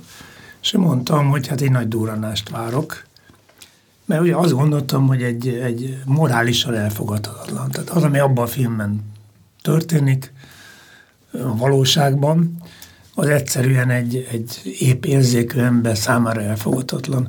És ehhez képest a polgármestert, aki az egészet levezényelte, tehát ha nem láttátok, így nagyon nehéz, de akarjátok két mondatban elmondom, vagy majd a Zsuzsi elmondja, mert ő biztos jobban nem. Mondjátok el kérlek két mondatban. De a polgármester, akitől függött, azt újra választották 90, nem tudom, 6 százalékkal, vagy iszonyú többséggel, és úgy ment le a, a, a, a filmszemle zsűrie, akik neves emberekből álltak, azt mondták, ez a cigány biznisz része, ez meg is jelent, és a, a filmvilágban a Bikácsi Gergely védett meg engem, mert ott is megjelent egy ilyen cikk, hogy az a cigány biznisznek a része, és mindenki ezzel, hogy a cigányokat forgatja a nyomorban, és ha nem tudom én, és akkor Bikácsi, aki egyébként játékfilm meg szokott írni, az ott írt egy ilyen jó kis cikket, de nem is az zavart, hanem életemben egyszer gondoltam valamit, hogy, hogy majd, ha nem, tehát, hogy az nem lehet, hogy visszafelé folyjon a Duna, de visszafelé folyik.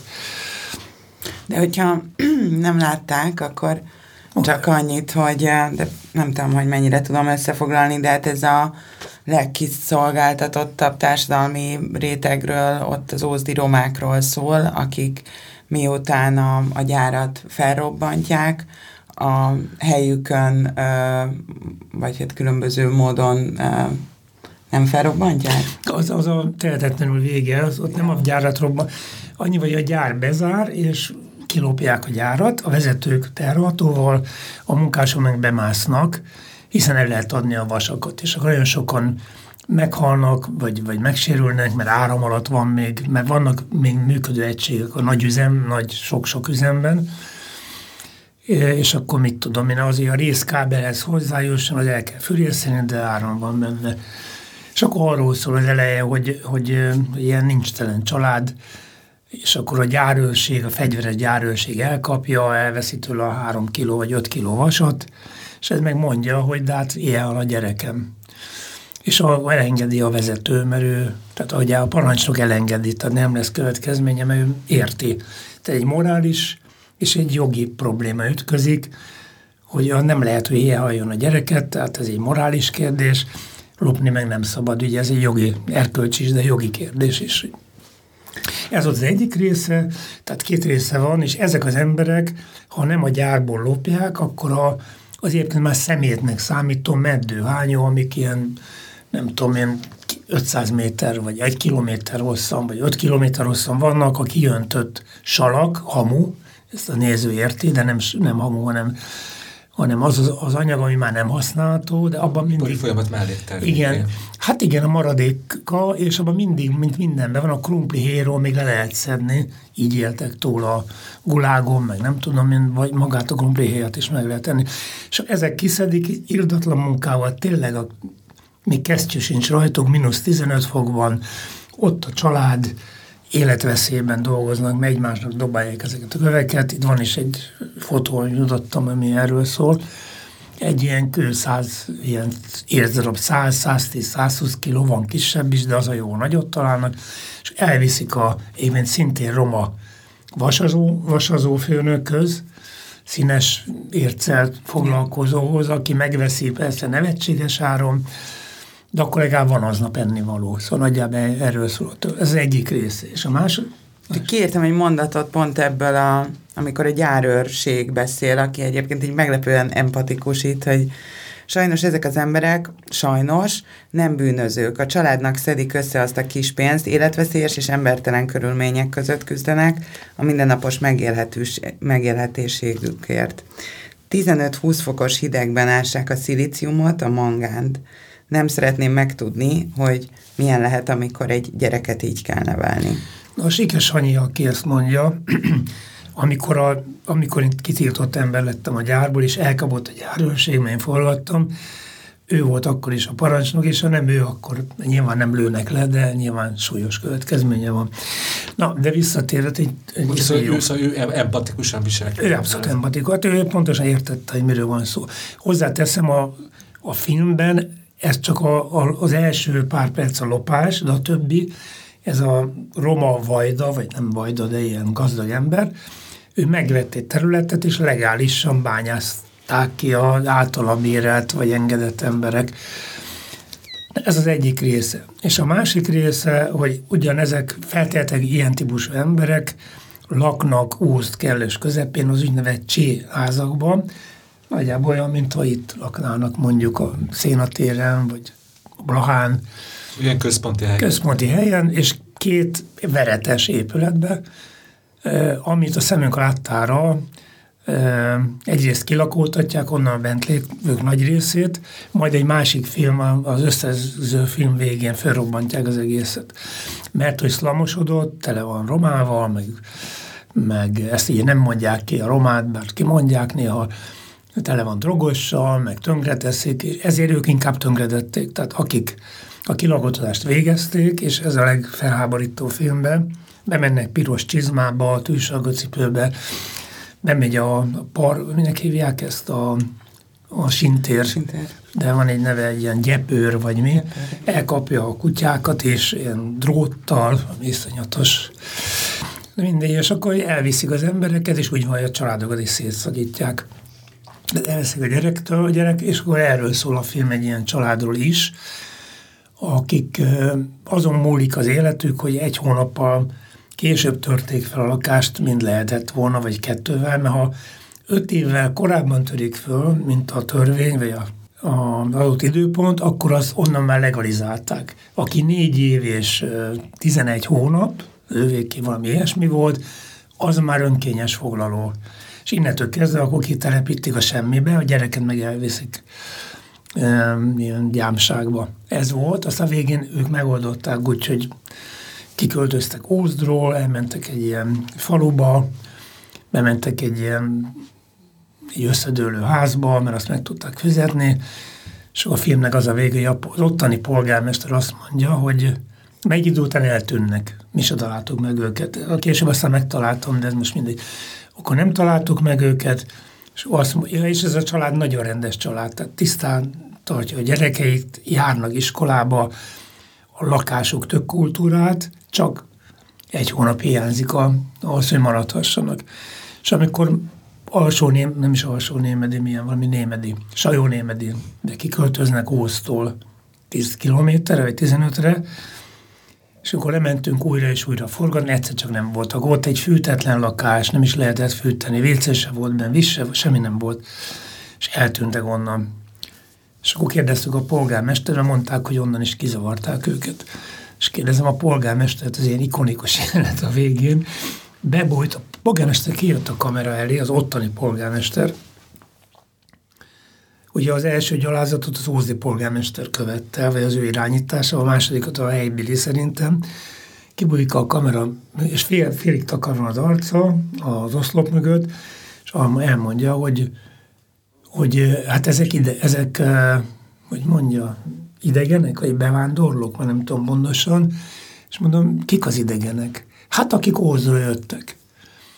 Hát mi ellátjuk a mi cigányainkat, a mi idegenjeinket, az ózdiak lássák el a sajátjukat. Persze, hogy nem maradhatnak itt. Most erre gondoltam, hogy ha ezt valaki megnézi, akkor ezen felháborodik. Hát nem háborodtak föl. Hú, azt még elárulod, hogy amikor lementél forgatni ebben az elképesztő mély szegénységben élő emberek közé a kameráddal, akkor téged hogy fogadtak? Tehát, hogy ott, ott hogy történt ez a találkozás, és mit szóltak hozzád? Örültek, hogy ott van, aki beszélget velük.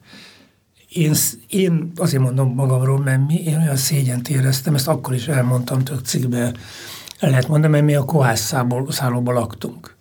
És mi forgattunk 16 órát, szétfagytunk, de utána bementünk a szállodába, a mínusz 16 fokból, elfagyott ujjakkal, és vacsorázhattunk, szóvanyozhattunk. Ezek az emberek meg elmentek haza, az ablak nélküli fűtelen lakás, nem tudom, lakás valahová, ahol ott voltak a gyerekeikkel. És azt éreztem, hogy ez vagy nem egy elrangú játék. Egy, egy diákunk később a Ugron Réka megcsinálta az első lecke, a Paplanos, ez a címe. Egy filmben, ahol a, egy paplan tömő a szereplője, és pont ez, hogy figyelj, mondja a szereplő, levetkőzöm előtted mesztelenre, és te, mármint olyan rendező, most képletesen. És ugyanezt éreztem én is, hogy ők tényleg, hát jó, nem kértem semmi különöset, csak hadd filmezhetsük őket. Hadd lehessünk velük, hadd menhessünk velük haza. De hát végig ők levetkőztek mesztelenre előttünk, mi meg nem. Szóval, hogy ennyi a... Tehát ez így másik rétege már a filmcsinálások. De hogy csak, mert ez, ez a réteg is érdekel minket, hogy így mondtad, hogy, hogy volt benne egy kis szégyen érzet, hogy ez így nem egyenrangú játék, hogy te visszamész a fűtött szobába. Ez nem egy dokumentumfilm rendezővel, sokszor eh, megtörtént ez a gondolkodás, hogy csinálok filmet, de akkor azon kívül még én tudok valahogy segíteni, de amikor nem voltál Rózdon tíz évet, azon többször felmerült benned, nem? Hogy, hogy még mit tudnék tenni. Igen, és ez egy nagyon komoly dilemma, mert például a Horkai Pistát részben a filmben való szövege miatt nyom, nyom, rúgták ki. És ez egy alapprobléma mindig is, hogy nekem az a Mercedes, hogy az etika rendezésen, de van doknomázva vezettük direkt az etika órát, van egy ilyen etika a dokumentumfilmben, ott mindig vitatkozunk, beszélünk erről, hogy mi a határ. Én azt mondom, ahol én tehetek és tudok tenni, konkrétan az én e, akkori cselekvésem leginkább életet ment, vagy alapvetően befolyásol valamit, akkor segítek. Ha nem rajtam múlik, akkor megpróbálom filmezni. Tehát mondom, ha jön a szökőár, akkor tök mindegy, hogy mit csinálok, vagy háború van, vagy nem. De például volt olyan, van egy film, amit a Zsuzsi is mondott, annak filmje, amit nem, én, vagy mi nem mutattunk be, ahol egy szívát ültetett, szívet és váró lány tolnak be a műtőbe, és, és én voltam az operatőr is, mert ugye ez nagyon intim, meg, meg nem lehet sokan nem lehet bemenni, sok embernek nem lehet bemenni a műtőbe, és az a lány, aki addig ilyen sziklaszirád volt, vallásos, tehát istenhívő, és ő biztos volt mindenben, ha ez lesz, akkor azért jó, ha az lesz, akkor azért jó. Tehát, hogy, hogy legyen meg Isten akarata. Igen, legyen meg, és sziklaszirádról is, és okos lány volt, tehát a bemutatott film szereplője is okos, de egy bányász fiú, ez egy tanult lány. És, és egyszer csak olyan félelmet láttam a szemébe, hogy le, le kellett tennem a kamerát. Tehát nem tudtam, megfogtam a kezét. Nem is, nincs is film tovább, mert nem forgattuk tovább. De ez nyilván nem az a segítség, mert te gondolsz, és ezért zavar is engem egy-két olyan film, ahol, ahol mit tudom, egy gyerek heroinozik, vagy, vagy szúrják magukat, és akkor a rendező tudom, hogy attól még majd tízezer vagy huszezer orosz vagy egyéb, ez éppen a Leningrád pályaudvar gyerek sorsát nem tud megváltoztatni, de hogy abban az én óram előtt szúrja magát heroinnal, akkor felteszem, én leteszem a kamerát, és megpróbálom ebben megakadályozni. Még akkor is, ha tudom, hogy ezzel egyébként lehet, hogy csak egy fél napot nyerek, vagy egy napot. És úgy, mit látsz, hogy a te korosztályodban melyik iskola a döntőbb? Az a Tamás féle, hogy inkább leteszem a kamerát, vagy inkább az, aki én hagyom, hogy beszúrja magát? Még a jellemzőbb?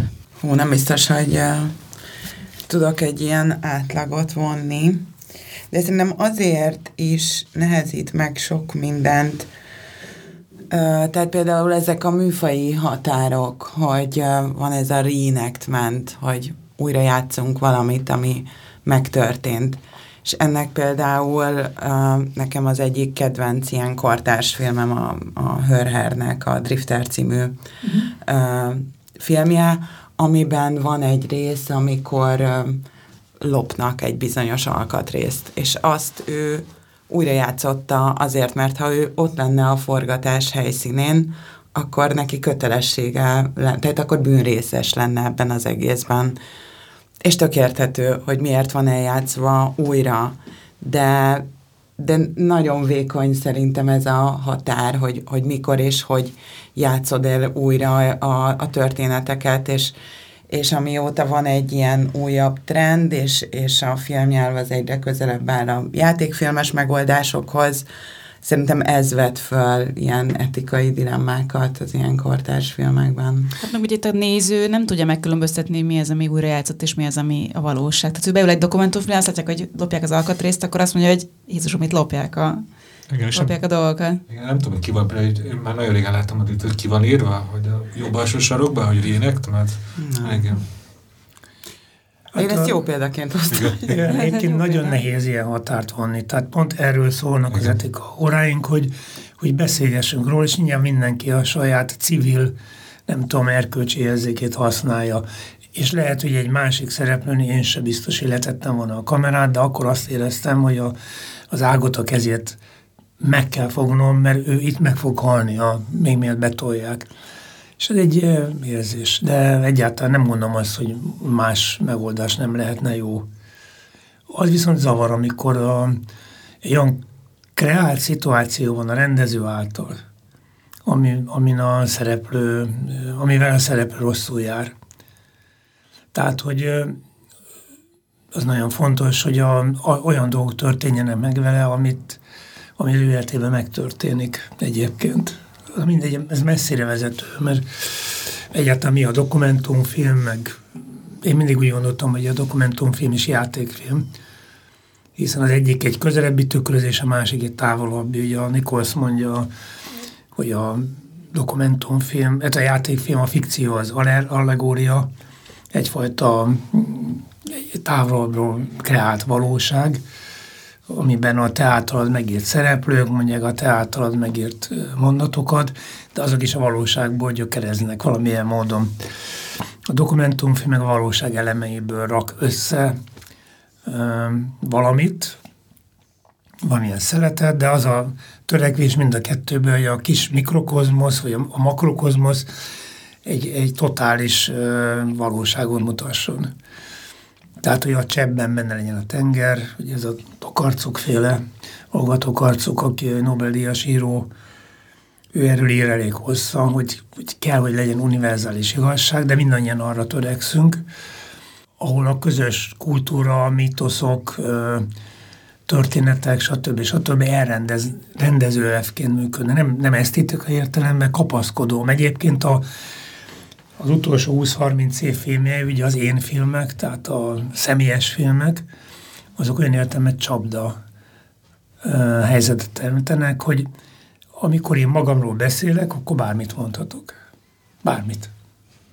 Nem lehet leellenőrizni, hogy ez hát akkor... Nem csak, az, nem csak az, hogy nem lehet leellenőrizni, hanem az érzéseiddel, a gondolataiddal ki tud vitatkozni. És hozzáteszem, hogy itt nagy kérdés, hogy mi ebből a... De meddig dokumentumfilm, mindig játékfilm valami mitől lesz más, hogyha a Zsuzsia megcsinálja a saját álmait, vagy a saját érzéseit mondjuk fikcióba és dokumentumfilmben. Mit, mitől különbözik?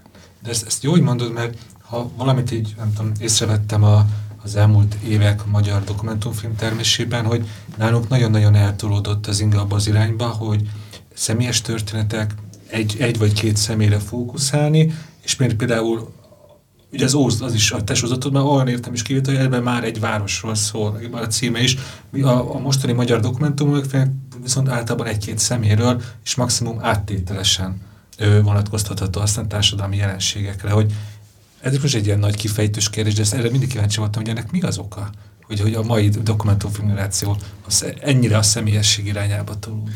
Mondta Zsuzsi elmondja, ő mit gondol, ő, ő, ő inkább a mát képviseli, én is remélem valamennyire, de hogy hát ennek van anyagi, szervezeti oka van a civil öntudattal összefüggő oka, nagyon sok minden. Tehát, ma, tehát az, hogy egy szereplővel tudjál forgatni, az nagyjából adott. Ha te be akarsz egy, BT, egy BT-nek a kültagjával akarsz forgatni, akkor már beltagnak engedélyt kell adnia. Ilyen egyszerű. A pénzt, amit kapsz, azt mire költöd. Tehát, hogy a másik érdekli a, a, tehát a kultúra változása is. Érdekli a nézőket az, hogy a nagy társadalmi változások, a nagy nem véletlenül híradóban se ezt látod, a híradóban is azt látod, hogy a négy lábú kutyának ötödik füle nőtt.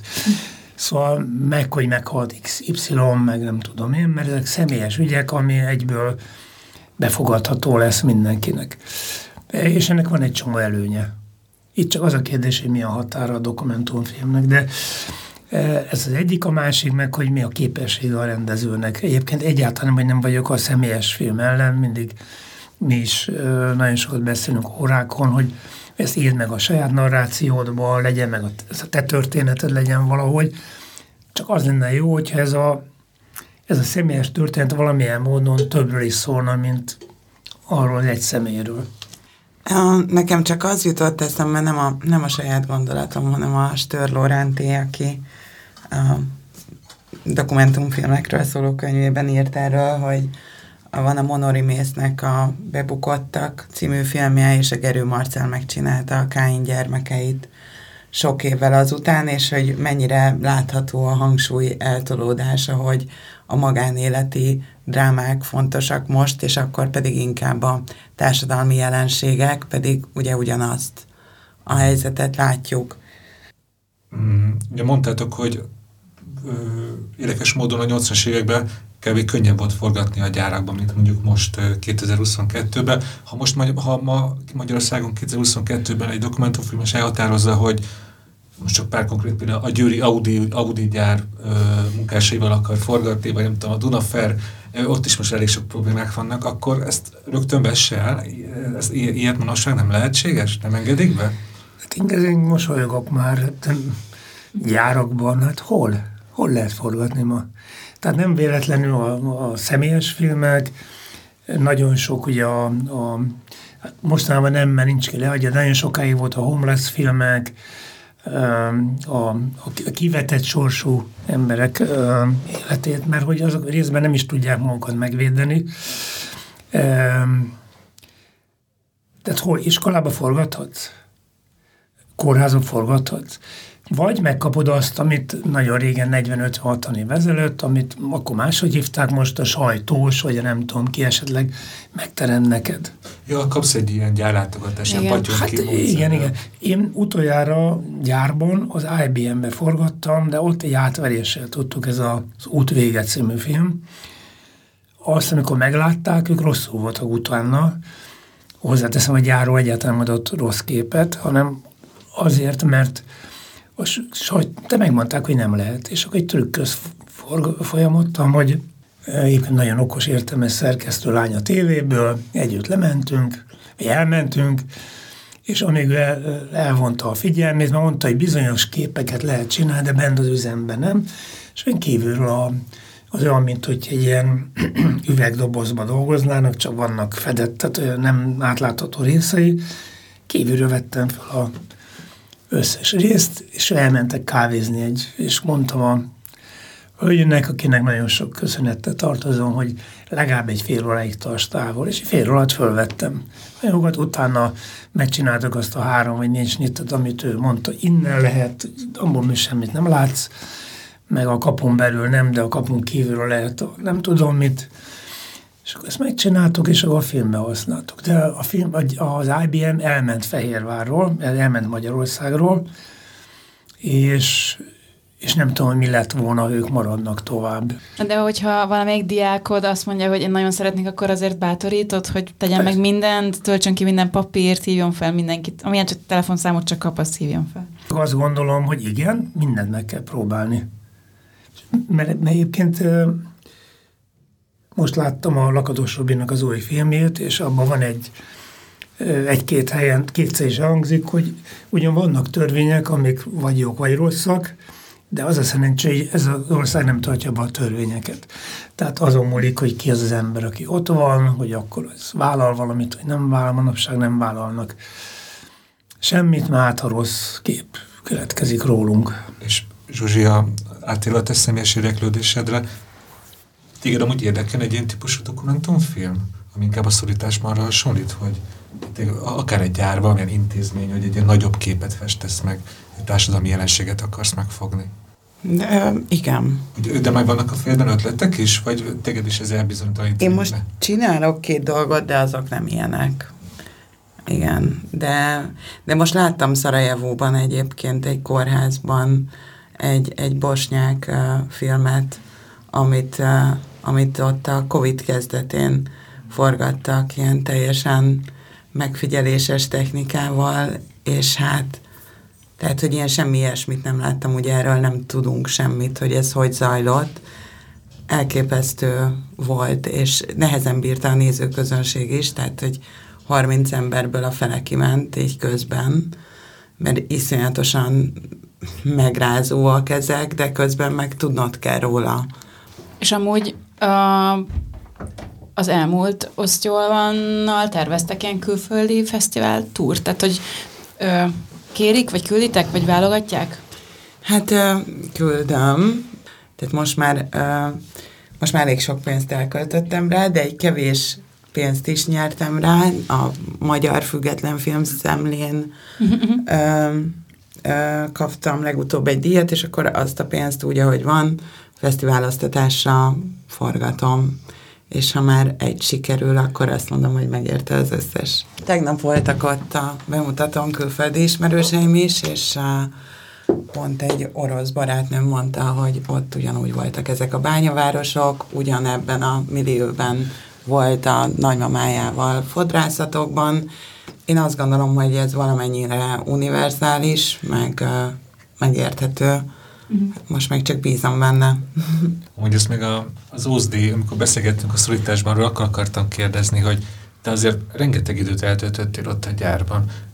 Van, szerinted akkoriban volt olyan munka folyamat, amit te is simán el tudtál volna végezni, annyira benne voltál? Figyelj, a, akkor mondok egy másik példát. A Szívügyen című film, a Bodor Elek professzor, aki a szív átültetésé felelt, meg ő végezte, meg ő az egyik főszereplő, azt mondta nekem, Tamáskám, annyit volt magánál a kamera, adja oda nekem, és akkor mondom, és akkor én folytassam műtétet. Simán, ha tud varni, simán meg tudja csinálni. Ezt mondta, én hozzáteszem a szívátültetés, az olyan, ami, ahol persze nagyon egyszerűsítve a sokkal könnyebb, mint egy vese, vagy bármi, a, a sok immunfaktor egyezések egyéb. Mi a, ez nyilván nagyképű, tehát nem, nyilván nem tudtam volna megcsinálni meg egyébként is elájultam előtte a saját véremtől, így a kamerán keresztül meg nem az fekete-fehér volt, és így eltávolított a, a, lupéba, amit néztem. De a koászatnál simán persze. Maximum nem bírtam volna. Hmm. Tehát a, a fuxba állni napi 8 órát, lehet, hogy egyszer három órát kibírtam volna, vagy négyet, hogy minden nap és három műszakban azt biztos nem bírtam volna. És mit mond a Horkai, hogy 9 liter vizet isznak? 8-9, hát, igen, igen, igen, igen. Azt akartam még kérdezni, hogy amikor, hogy ez technikailag, hogy képzeljük el a kamera, hogy viselte ezt a 150 fokot ott a kohóban, vagy milyen, milyen volt a az anyagnak a minősége, amikor megnéztétek, hogy így izzott a film? Volt egy, amikor lealvadt a térréteg a, a kameráról, volt egy operatőr, aki nem volt hajlandó, miután ismertek bennünket, nem is követelték meg annyira, nem csak, hogy sisagot nem föl, föl nem venni, nem volt hajlandó fölvenni, hanem szalmapapucsba emlékeztek, ez a nyári szalmapapucs, abba mentünk le a, a, a kohók alá mellé, most hogy picit odébb lép két centével, föl kigyurod a lába. Tehát itt 800 ezer fokos mindent megúsztuk, hál' Isten baleset nélkül, de hát szóval az ember, embernek a gyomra akkor összeugrott, mert igen, de a kamerák nehezen bírták, volt, ahol nem is tudtunk forgatni, télen nagyon nagy gond volt, hogy hidegből bemenni, melegbe, melegből ki, azonnal bepárált, várni kellett, az esemény közben elment, a helyzet közben megszűnt, szóval nem olyan egyszerű. Volt olyan anyag, ami egy komplet széria, beta, kazetta hibás volt, soha nem tudtam az anyagot újra forgatni, hiszen egy egyszerű megismételhetetlen anyag volt. Van, amit lehet dokfilmbe ismételni. Én nem szeretem igazán az újrajátszatást csak akkor, hogyha ha az maga az maga az a dramaturgiai ötlet, amire épül a film. Most a legújabb filmemben lesz ilyen, ahol a színészek úgy jönnek be, színészek, kevésbé ismert színészek, hogy tudják, hogy valamit játszani kell, de nem tudják, hogy mit. Milyen, mi, miről szól az új film? Mit szeretnél róla elárulni? Most már megszerettem. Meg, fölkértek, megkértek, tehát nem a utóbbi két-három filmem nem saját kutfőből jött, hanem fölkértek. Maga az, hogy, hogy mi, az, az már nyilván nagy kínok árán, de kipréseltük. Ez a 60-as években egy olyan emberről szól, Onodi Lajosról, aki egy különleges képességei, képességű ember volt, a vendéglátás császárának mondták, és ha ő nem magyar, hanem mondjuk amerikai, akkor ő a McDonald's. Tehát, hogy hihetetlen, a semmiből csinált egy birodalmat, a mai napig élvezzük ennek előnyeit de hogy közben, miközben a 50-es években, 60-as években fölemelkedett, olyan szinte, hogy Kádár Hruscsov találkozón ő szolgálta fel a kaját, már az ő cége, meg, de ez majd benne lesz a filmben, saját képességei alapján jutott el idáig, egyszer csak bűnbakká válik, és ö, túl nagyra nő, túl egyedi, túl sok minden, és akkor majd a következmény benne lesz a filmben. Ha valakit érdekel, ez a Bara Margit ügy, amiről már sok film készült, ő az, akiről soha nem beszélnek, az ő villájában történtek dolgok, amin a Bara Margit nem volt ott, és ezért például a filmből kihagytam a Bara Margitot, egyszerű ráutalás van, mert azt gondolom, hogy méltatlan, hogy a Bara Margit neve, miközben egy kiváló színésznő volt, a legszebb színésznők egyike, az arról lett híres, hogy ő, ő ilyen szexorgiákon részt vett, aztán persze benne van, hogy nem, mert ez egy, nem ő volt, vagy valószínűleg nem ő volt, és én nem akartam ezt hozzájárulni, hogy meg hát éppen dramaturgiák meg is borította volna a filmet, akkor kit érdekel a többi, hogy ez is benne van. De egyébként számomra világos, hogy nem volt, nem lehetett. Mind a Bara, mind a, az Onodi is elmondják, nem is ismerték egymást. Szóval a film erről szól, és van benne egy 30 perc, ami ilyen rendhagyó, tőlem nem nagyon láttadok ilyet, ami ez a verkszerű szerepjáték, tehát ilyen, én, nagyon, én nagyon élveztem.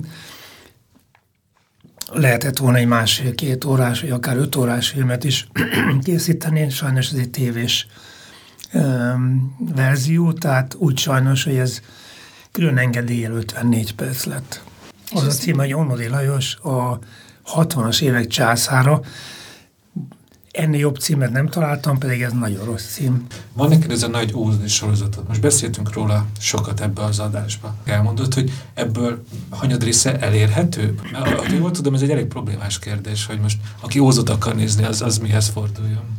Hát azok a média megosztó felületek jöhetnek itt szóba nyilván, amik vannak, hogy hol lehet látni nem tudom. Már régi vágyam volt mondani, hogy megveszem, nem tudtam megvenni, akkor elkerült a valami vagyonügynökség, ja, meg, a stúdió megszűnt. Tehát, mindjárt, tehát ennek elő megvettem volna, de nem adták el a jogot, és most őszintén, szóval nem tudom, hol a jog, de az igazi vágyam az, hogy lássák. És most már olyan régi a film, hogy nem is hiszem, hogy bárki kíváncsi rá, de hál' Isten néhányan lelopták, a, és a Youtube-on egy-két rész, bizonyos epizódoknak a részei vannak fönn, és én most azt megcsináltam, hogy egy nem nyilvános csatornára elkezdem föltölteni, most már három ósztfilm fönn van, tehát ha érdekel, ugyan te nem vetítheted nyilvánosan, pénzt nem szedhetsz érte, de el tudom küldeni a linkét. Mi már nagyon régen, most Madoke kapcsán is beszélgetünk, de hogy megtaláltam ilyen régi papírokat, mit csináltuk a dokklubot, meg a nem tudom, mindenféle szervezetet, meg még amikor a, még az MMK előtt hogy kéne megreformálni a filmezést, azon belül a dokfilmeket. Az egyik alaptézés volt, hogy legyen egy olyan bázis, vagy olyan téka, vagy nem tudom, ahol hozzáférhetők a filmek. Én nagyon sokat jártam külföldi fesztiválokra, volt év, amikor 10-15 fesztiválon is voltam, és mindig kér, hogy ilyen filmek kellenek, de még, még öt ilyen kéne. És akkor világos volt, hogy össze kell tenni egy kereshető, egy világos, elérhető adatbázist.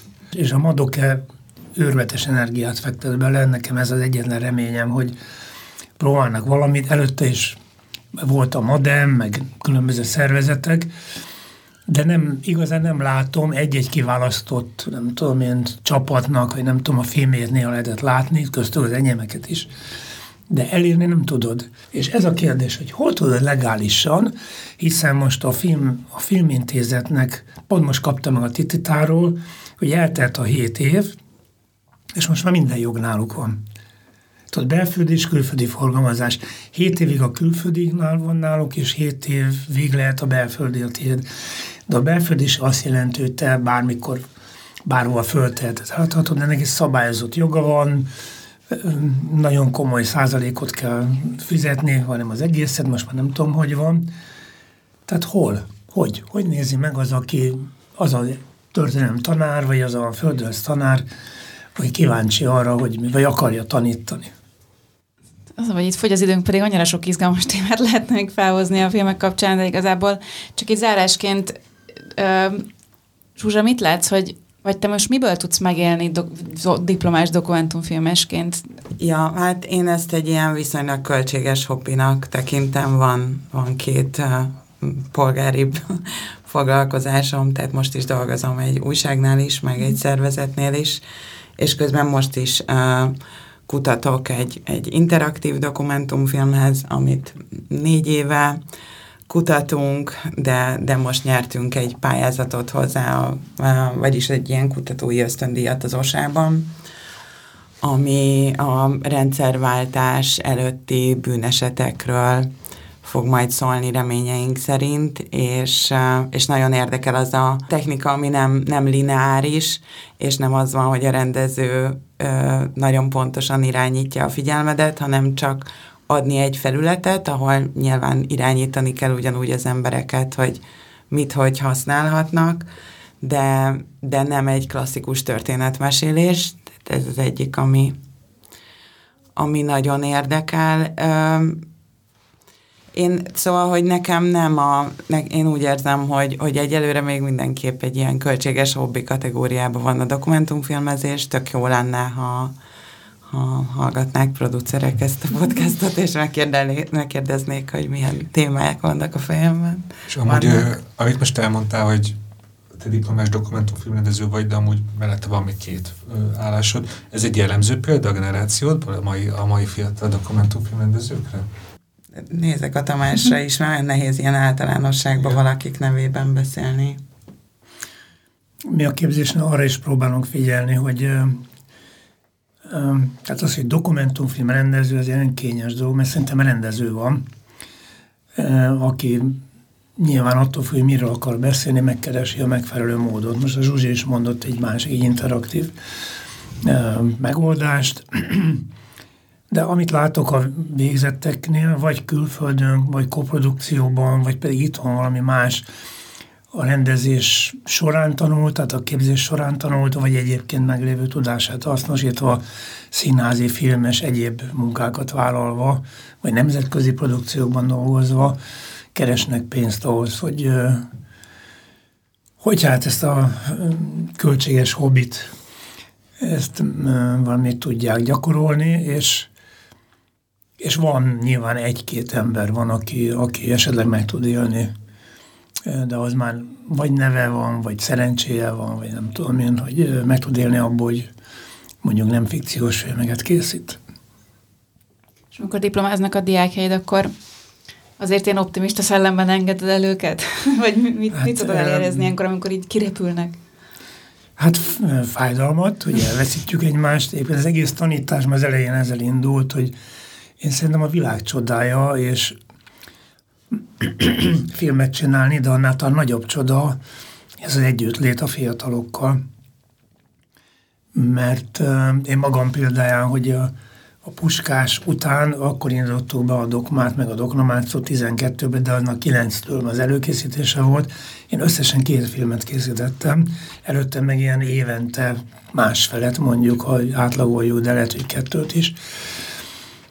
Mert nekem az egy óriási dolog, amikor, a, amikor egy fiatal ember szemében, aki, aki, aki nyitott rád, és te meg nyitott vagy rá, meglátod azt a csodát, hogy ő valamit érzékel, valamit, valami rájön, és az edzők szokták mondani a sportban, hogy ő büszkébb arra, mint a saját eredményére. Én ezt nem csak szövegben mondom, tényleg így van. Tehát amikor a Zsuzsi is, de nagyon sok diákunk hál' Isten díjat kapott, akár hazai, akár nemzetközi, az nekem feszíti a mellemet. Szóval tényleg büszke vagyok rájuk, és erre gondolom azt, hogy azt a kiváltságos pozíciót feladni, hogyha nincs olyan külön kényszerítő körülmény, hogy egy fiatal emberrel együtt lehetsz két évet, vagy négy évet, hát